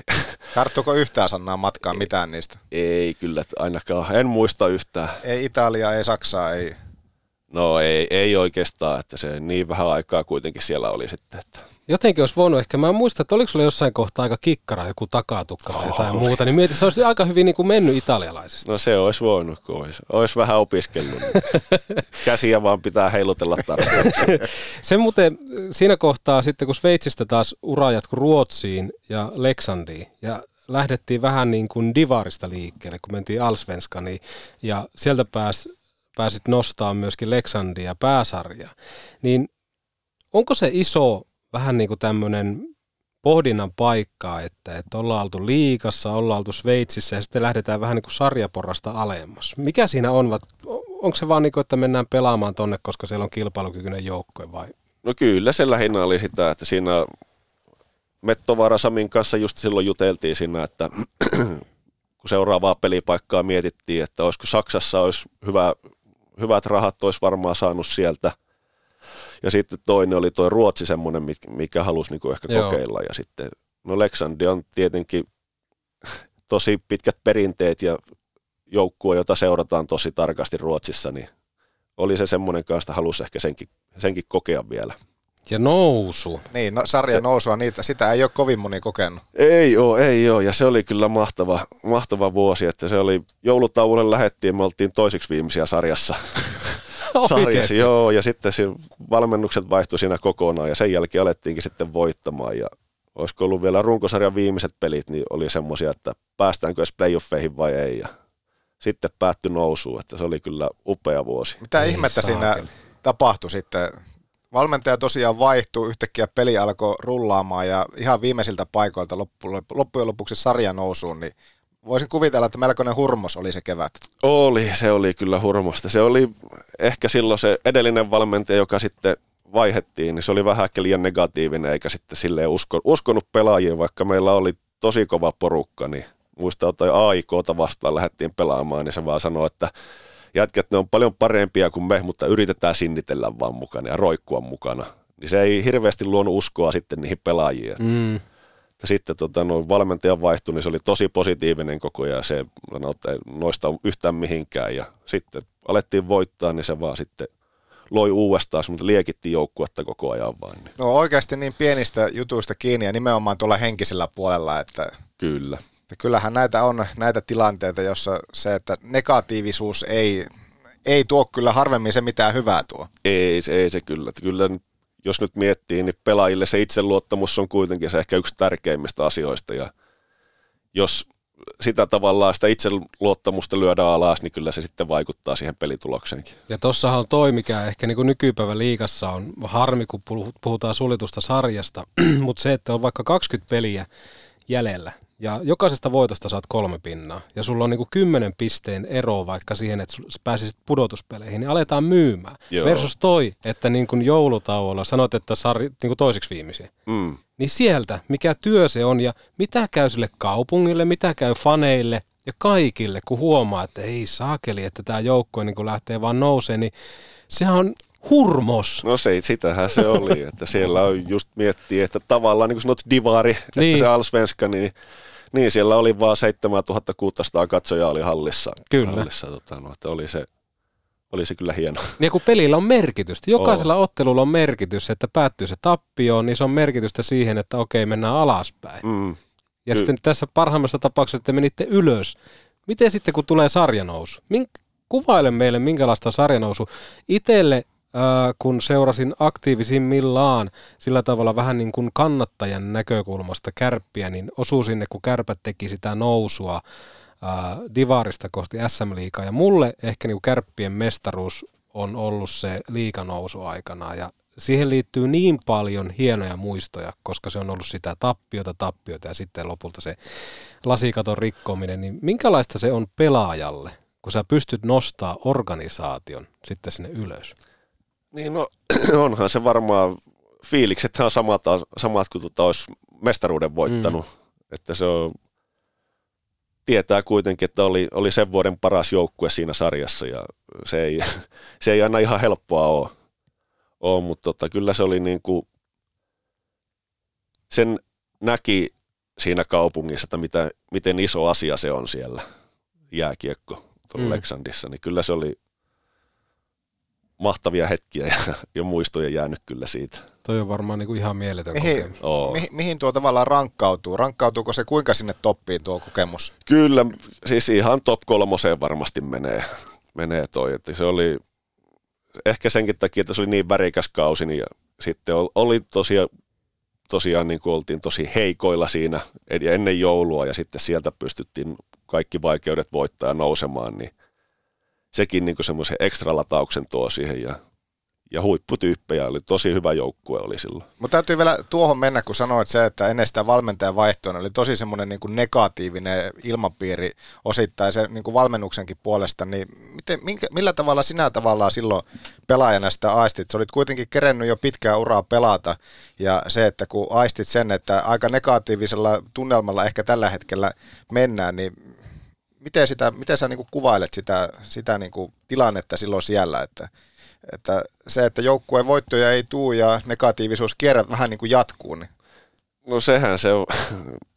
Helppo tietenkin olisi, olisi, jos tietää sitä, miten aina noissa tilanteissa pitää toimia, mutta mutta miten se suhun niin pelaajana ja ihmisenä tavallaan vaikka kans vaikutti, koska se, että jos voittoja ei tuu, joukkue ei pärjää, itsekään et välttämättä ole parhaimmilla siinä kohtaa, niin mil- millä, minkälaiselta kiekko, tuntuiko kiekko kuitenkin edelleen kivalta, että oli kiva tulla hallille vai joko se alkoi kääntyä siihen pisteeseen, että, että vähän niin kuin polte ja ilokin oli katoamassa? no kyllä se ehkä, totta kai tuolla kun tappioita tulee tosi paljon, niin kyllä se alkaa niin semmoiseen yleiseen, miten se nyt sanoisi, mielipiteeseen tai tämmöiseen. Mielialaan Mie- tai- Niin, mielialaan vaikuttaa, että Ja sehän on selvä. Niin, että kyllä se oli just miettiä, että jossain ruokakaupassakin kävi, niin yritti lakkia laittaa vähän syvemmälle lippalakkia pääsen tai muuta, että ei, ei muut näkisi, että kuka on. Että Mm. Vähän niin kuin sille alkaa hävettää, että pitäisi pelata paremmin, mutta sitten ei jostain syystä ei pelaa, niin silloin, silloin se hävettää, mutta sitten tota, noin, kun yhtäkkiä tuleekin voittoja, niin sitten on niin rintarottingilla kävellä ja tuntuu, että omistaa koko kaupungin tai kylän. Että Jättää kaupassa maksamatta. niin, niin just se sanoo vaan, että pistäkää lasku toimistolle. No mitä sitten, kun tota, sulla kertyi muutamia pelejä, taisi olla kahdeksan peliä sitten seuraavalla kaudella, kun tulitte noussut sinne SHL, niin oliko se jotain loukkaantumista tai mikä se tuli vastaan? No joo, sehän lähti koko kausi, että harjoituskaudella tuli jo aivotärähys ja sitten sen takia oli, oli vähän aikaa sivussa ja sitten kun tuli takaisin, niin muutaman peli ehti, ehti pelata, niin sitten meni polvi, sivusiteet polvesta ja tota, siinä vaiheessa sitten joukkue olikin hävinnyt, kun alkoi paranemaan, ne oli hävinnyt melkein kaikki pelit, niin sitten, että mm. no Mm. nyt pitää antaa nuorille, nuorille peliaikaa ja tota, yrittää säästää vähän rahaa loppukauteen, niin sitten sai, sai lähteä sitten siinä vaiheessa. Toi on varmaan aika semmoinen niin kuin harmillinen, mutta toki kaikki loukkaantumistahan ne kuuluu urheiluun. No se tavallaan kuuluu, että se, se olisi hienoa, jos niitä ne ei kuuluisi, niin tota, pääsi terveenä pelaamaan, mutta kyllä se on tuolla tasolla, niin se on hyvin paljon tulee, tulee semmoisia pieniäkin vammoja sitten, että mistä kukaan muu ei edes tiedä. Oliko lähellä sitten sen jälkeen, sä siirryt Siin, Jyrki Ahon valmennukseen, mutta oliko lähellä, että olisit palannut vielä Oulu ja Kärppi? No kyllä tota, jonkinnäköistä puhetta oli, mutta ei, ei ollut sitten oikeastaan, silloin Kärpillä oli mun mielestä aika lailla tota, valmiit pelaajat siihen ja valmis joukkue, että miten, miten eteni, niin tota, ei ollut sillä, sillä tavalla niin kuin lähellä, että olisi tullut. Mutta ehkä mielenkiinto olisi ollut itsellä vähän se mm. vielä tulla takaisin. Joo, koska sitä niin kuin tuli mieleen tuossa, kun katsoin vähän urastat ja kaikkea muuta, että olisiko tossa ollut nimenomaan semmoinen vähän niin kuin paluupaikka? No se olisi ehkä ollut semmoinen paras, paras tota, paluupaikka. No porilaisuus, mitä tulee mieleen? Ne on hyvällä tavalla hulluja. oli, se, se, oli ihan mielenkiintoinen keikka kanssa, että se on, Pori on kuitenkin ihan nätti kaupunki, vaikka varsinkin kesällä. Kesäkaupunki. kiva, kiva kesäkaupunki. Joo, ja se on vähän erilaista tietenkin sekin, että se on, porilaisilla on se oma juttu. Ja tässä on niin kuin, jos miettii tätä niin kuin uratarinaa, niin täällä on mielenkiintoinen myöskin Elite-prospektista, kun katsoo, niin 17-18 kaudella täällä on myöskin kolmos divaarista Suomesta yksi peli. Mikä tämän taustalla on? Toki täällä on otettu nolla jäähyminuuttia, mikä niin kuin kuvastaa Paakkolan vaaraa, mutta siis mit, miksi näin? Se oli silloin, Latvalan Jano oli siellä, Aa. oli Iitissä valmentajana. Tota, sitten ne sanoi, että ne kauden avauspeli, että kotipelinä vielä, että pitäisi saada voitto. voitto, että tuutko pelaamaan. Mä että no ei, en mä kyllä oikein viittisi tulla, mutta sitten siinä oli muutenkin, että sai vähän, olisinko tehnyt jo tonne noin Ranskaa se sopimuksen, niin että Joo. pikkusen pelituntumaan niin piti saada, niin sitten mä lupaudun, että no voin mä tulla sitten varovasti pelaamaan yhden pelin sinne. Tuliko voittaa? Tuli voitto. 5-4 vai olisiko 6-5 voitettu. Mutta nolla plus nolla. Joo, se oli vähän varovaista. Häpe, hä, musta häpeällinen debyytti. Oli, kyllä.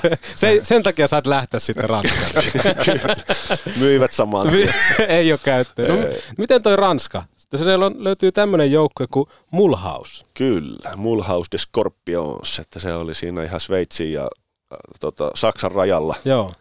Rajalla oli Pohjois, Ranskassa ja tota, no parempiakin paikkoja on ollut, ollut, missä on pelannut, mutta ihan mielenkiintoinen, mielenkiintoinen reissu sinänsä. Mitä siellä kaikkea sitten oli? Että tietenkin niin ei varmaan ihan samaa kulttuuria miss, maissa, missä olit jo pelannut. No ei ollut, että ei semmoinen niin ammattimaisuus siellä puuttuu aika lailla. Aika lailla tota, no, ja pieni halli ja ei meillä mitään kuntosalia oikeastaan siellä ollut tai muuta. Että se oli semmoista vähän läpsyttelyä sitten. Oliko minkä verran yleisö?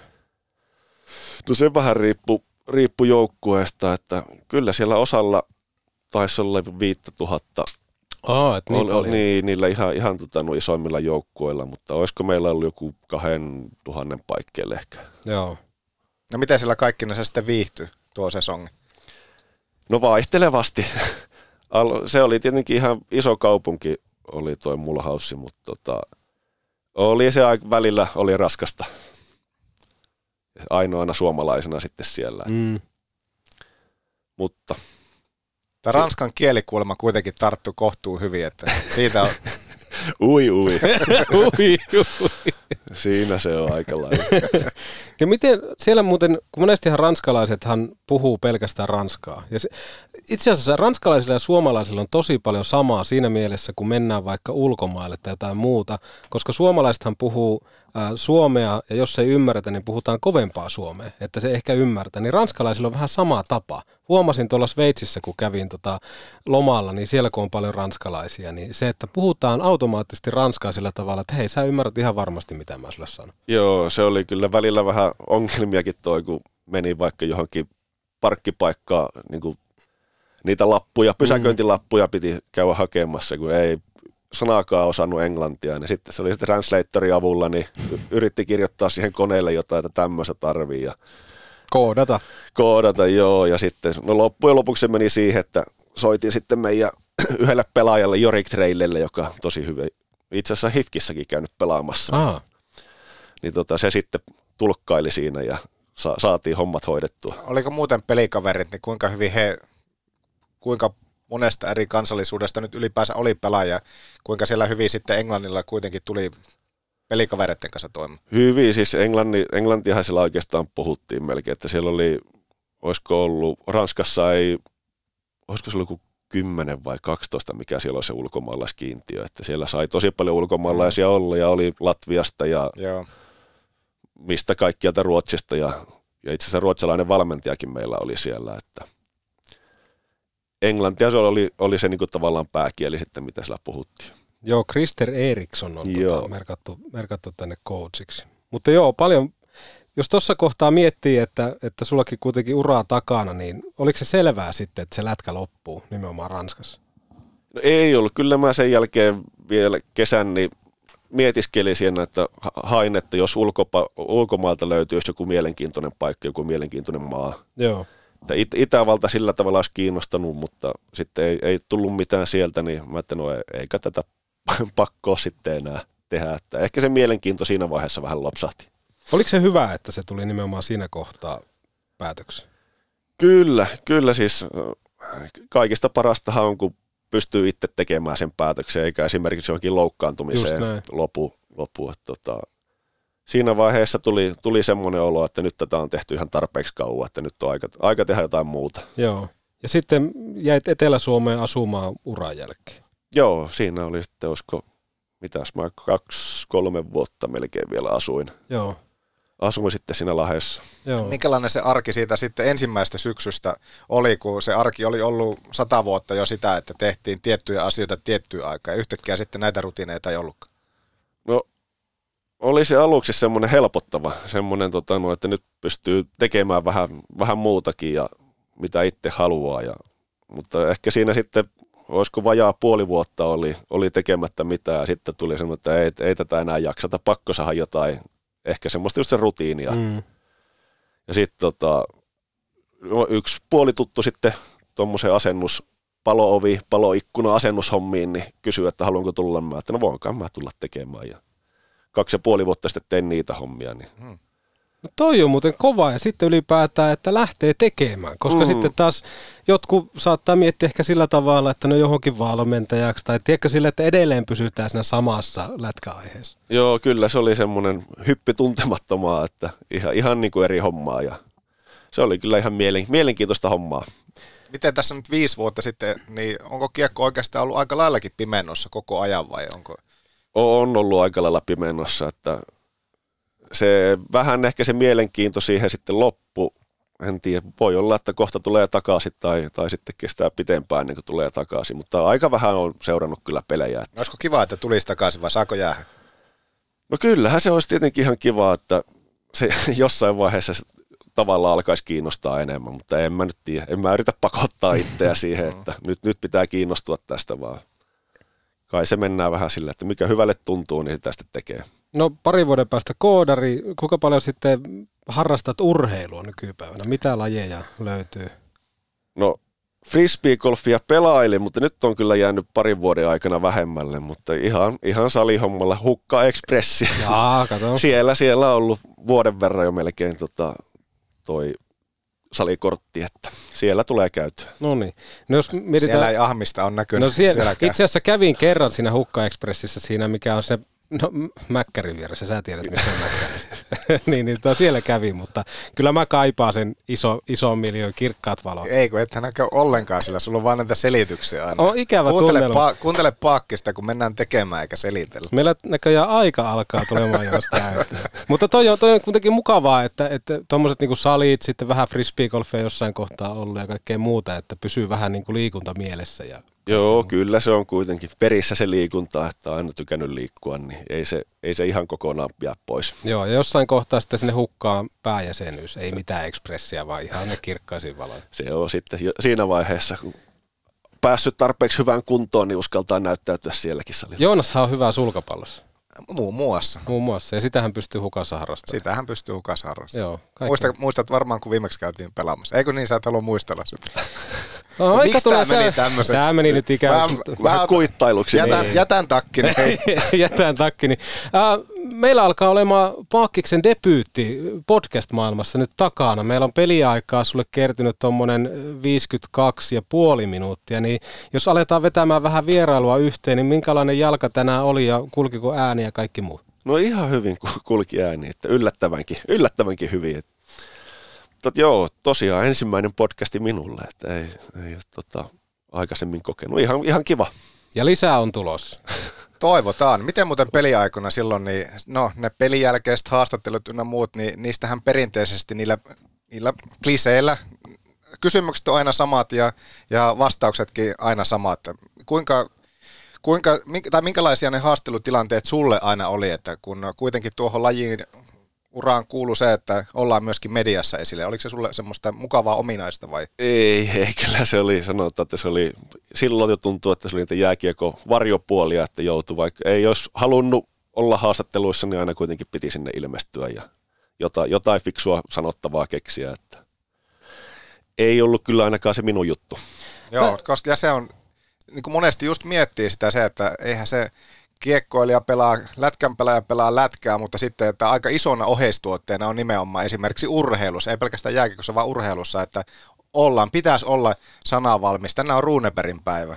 Niin. Niin pitäisi olla semmoinen ruuneperi mm. siellä sitten jutustelemassa mukavia, ja välillä ei niin mukaviakaan, että kyllähän niitä mukavia keskimäärin kivemmin juttelee, mutta ootpa sitten tappioputkessa kertomassa vähän vaikeammassa tilanteessa, että no miksi ei peli kuuli. Joo, siinä onkin, että yrität keksiä sitä syytä, että miksi joukkue häviää koko ajan, niin ei ole, ei ole semmoinen kovin kiva tilanne.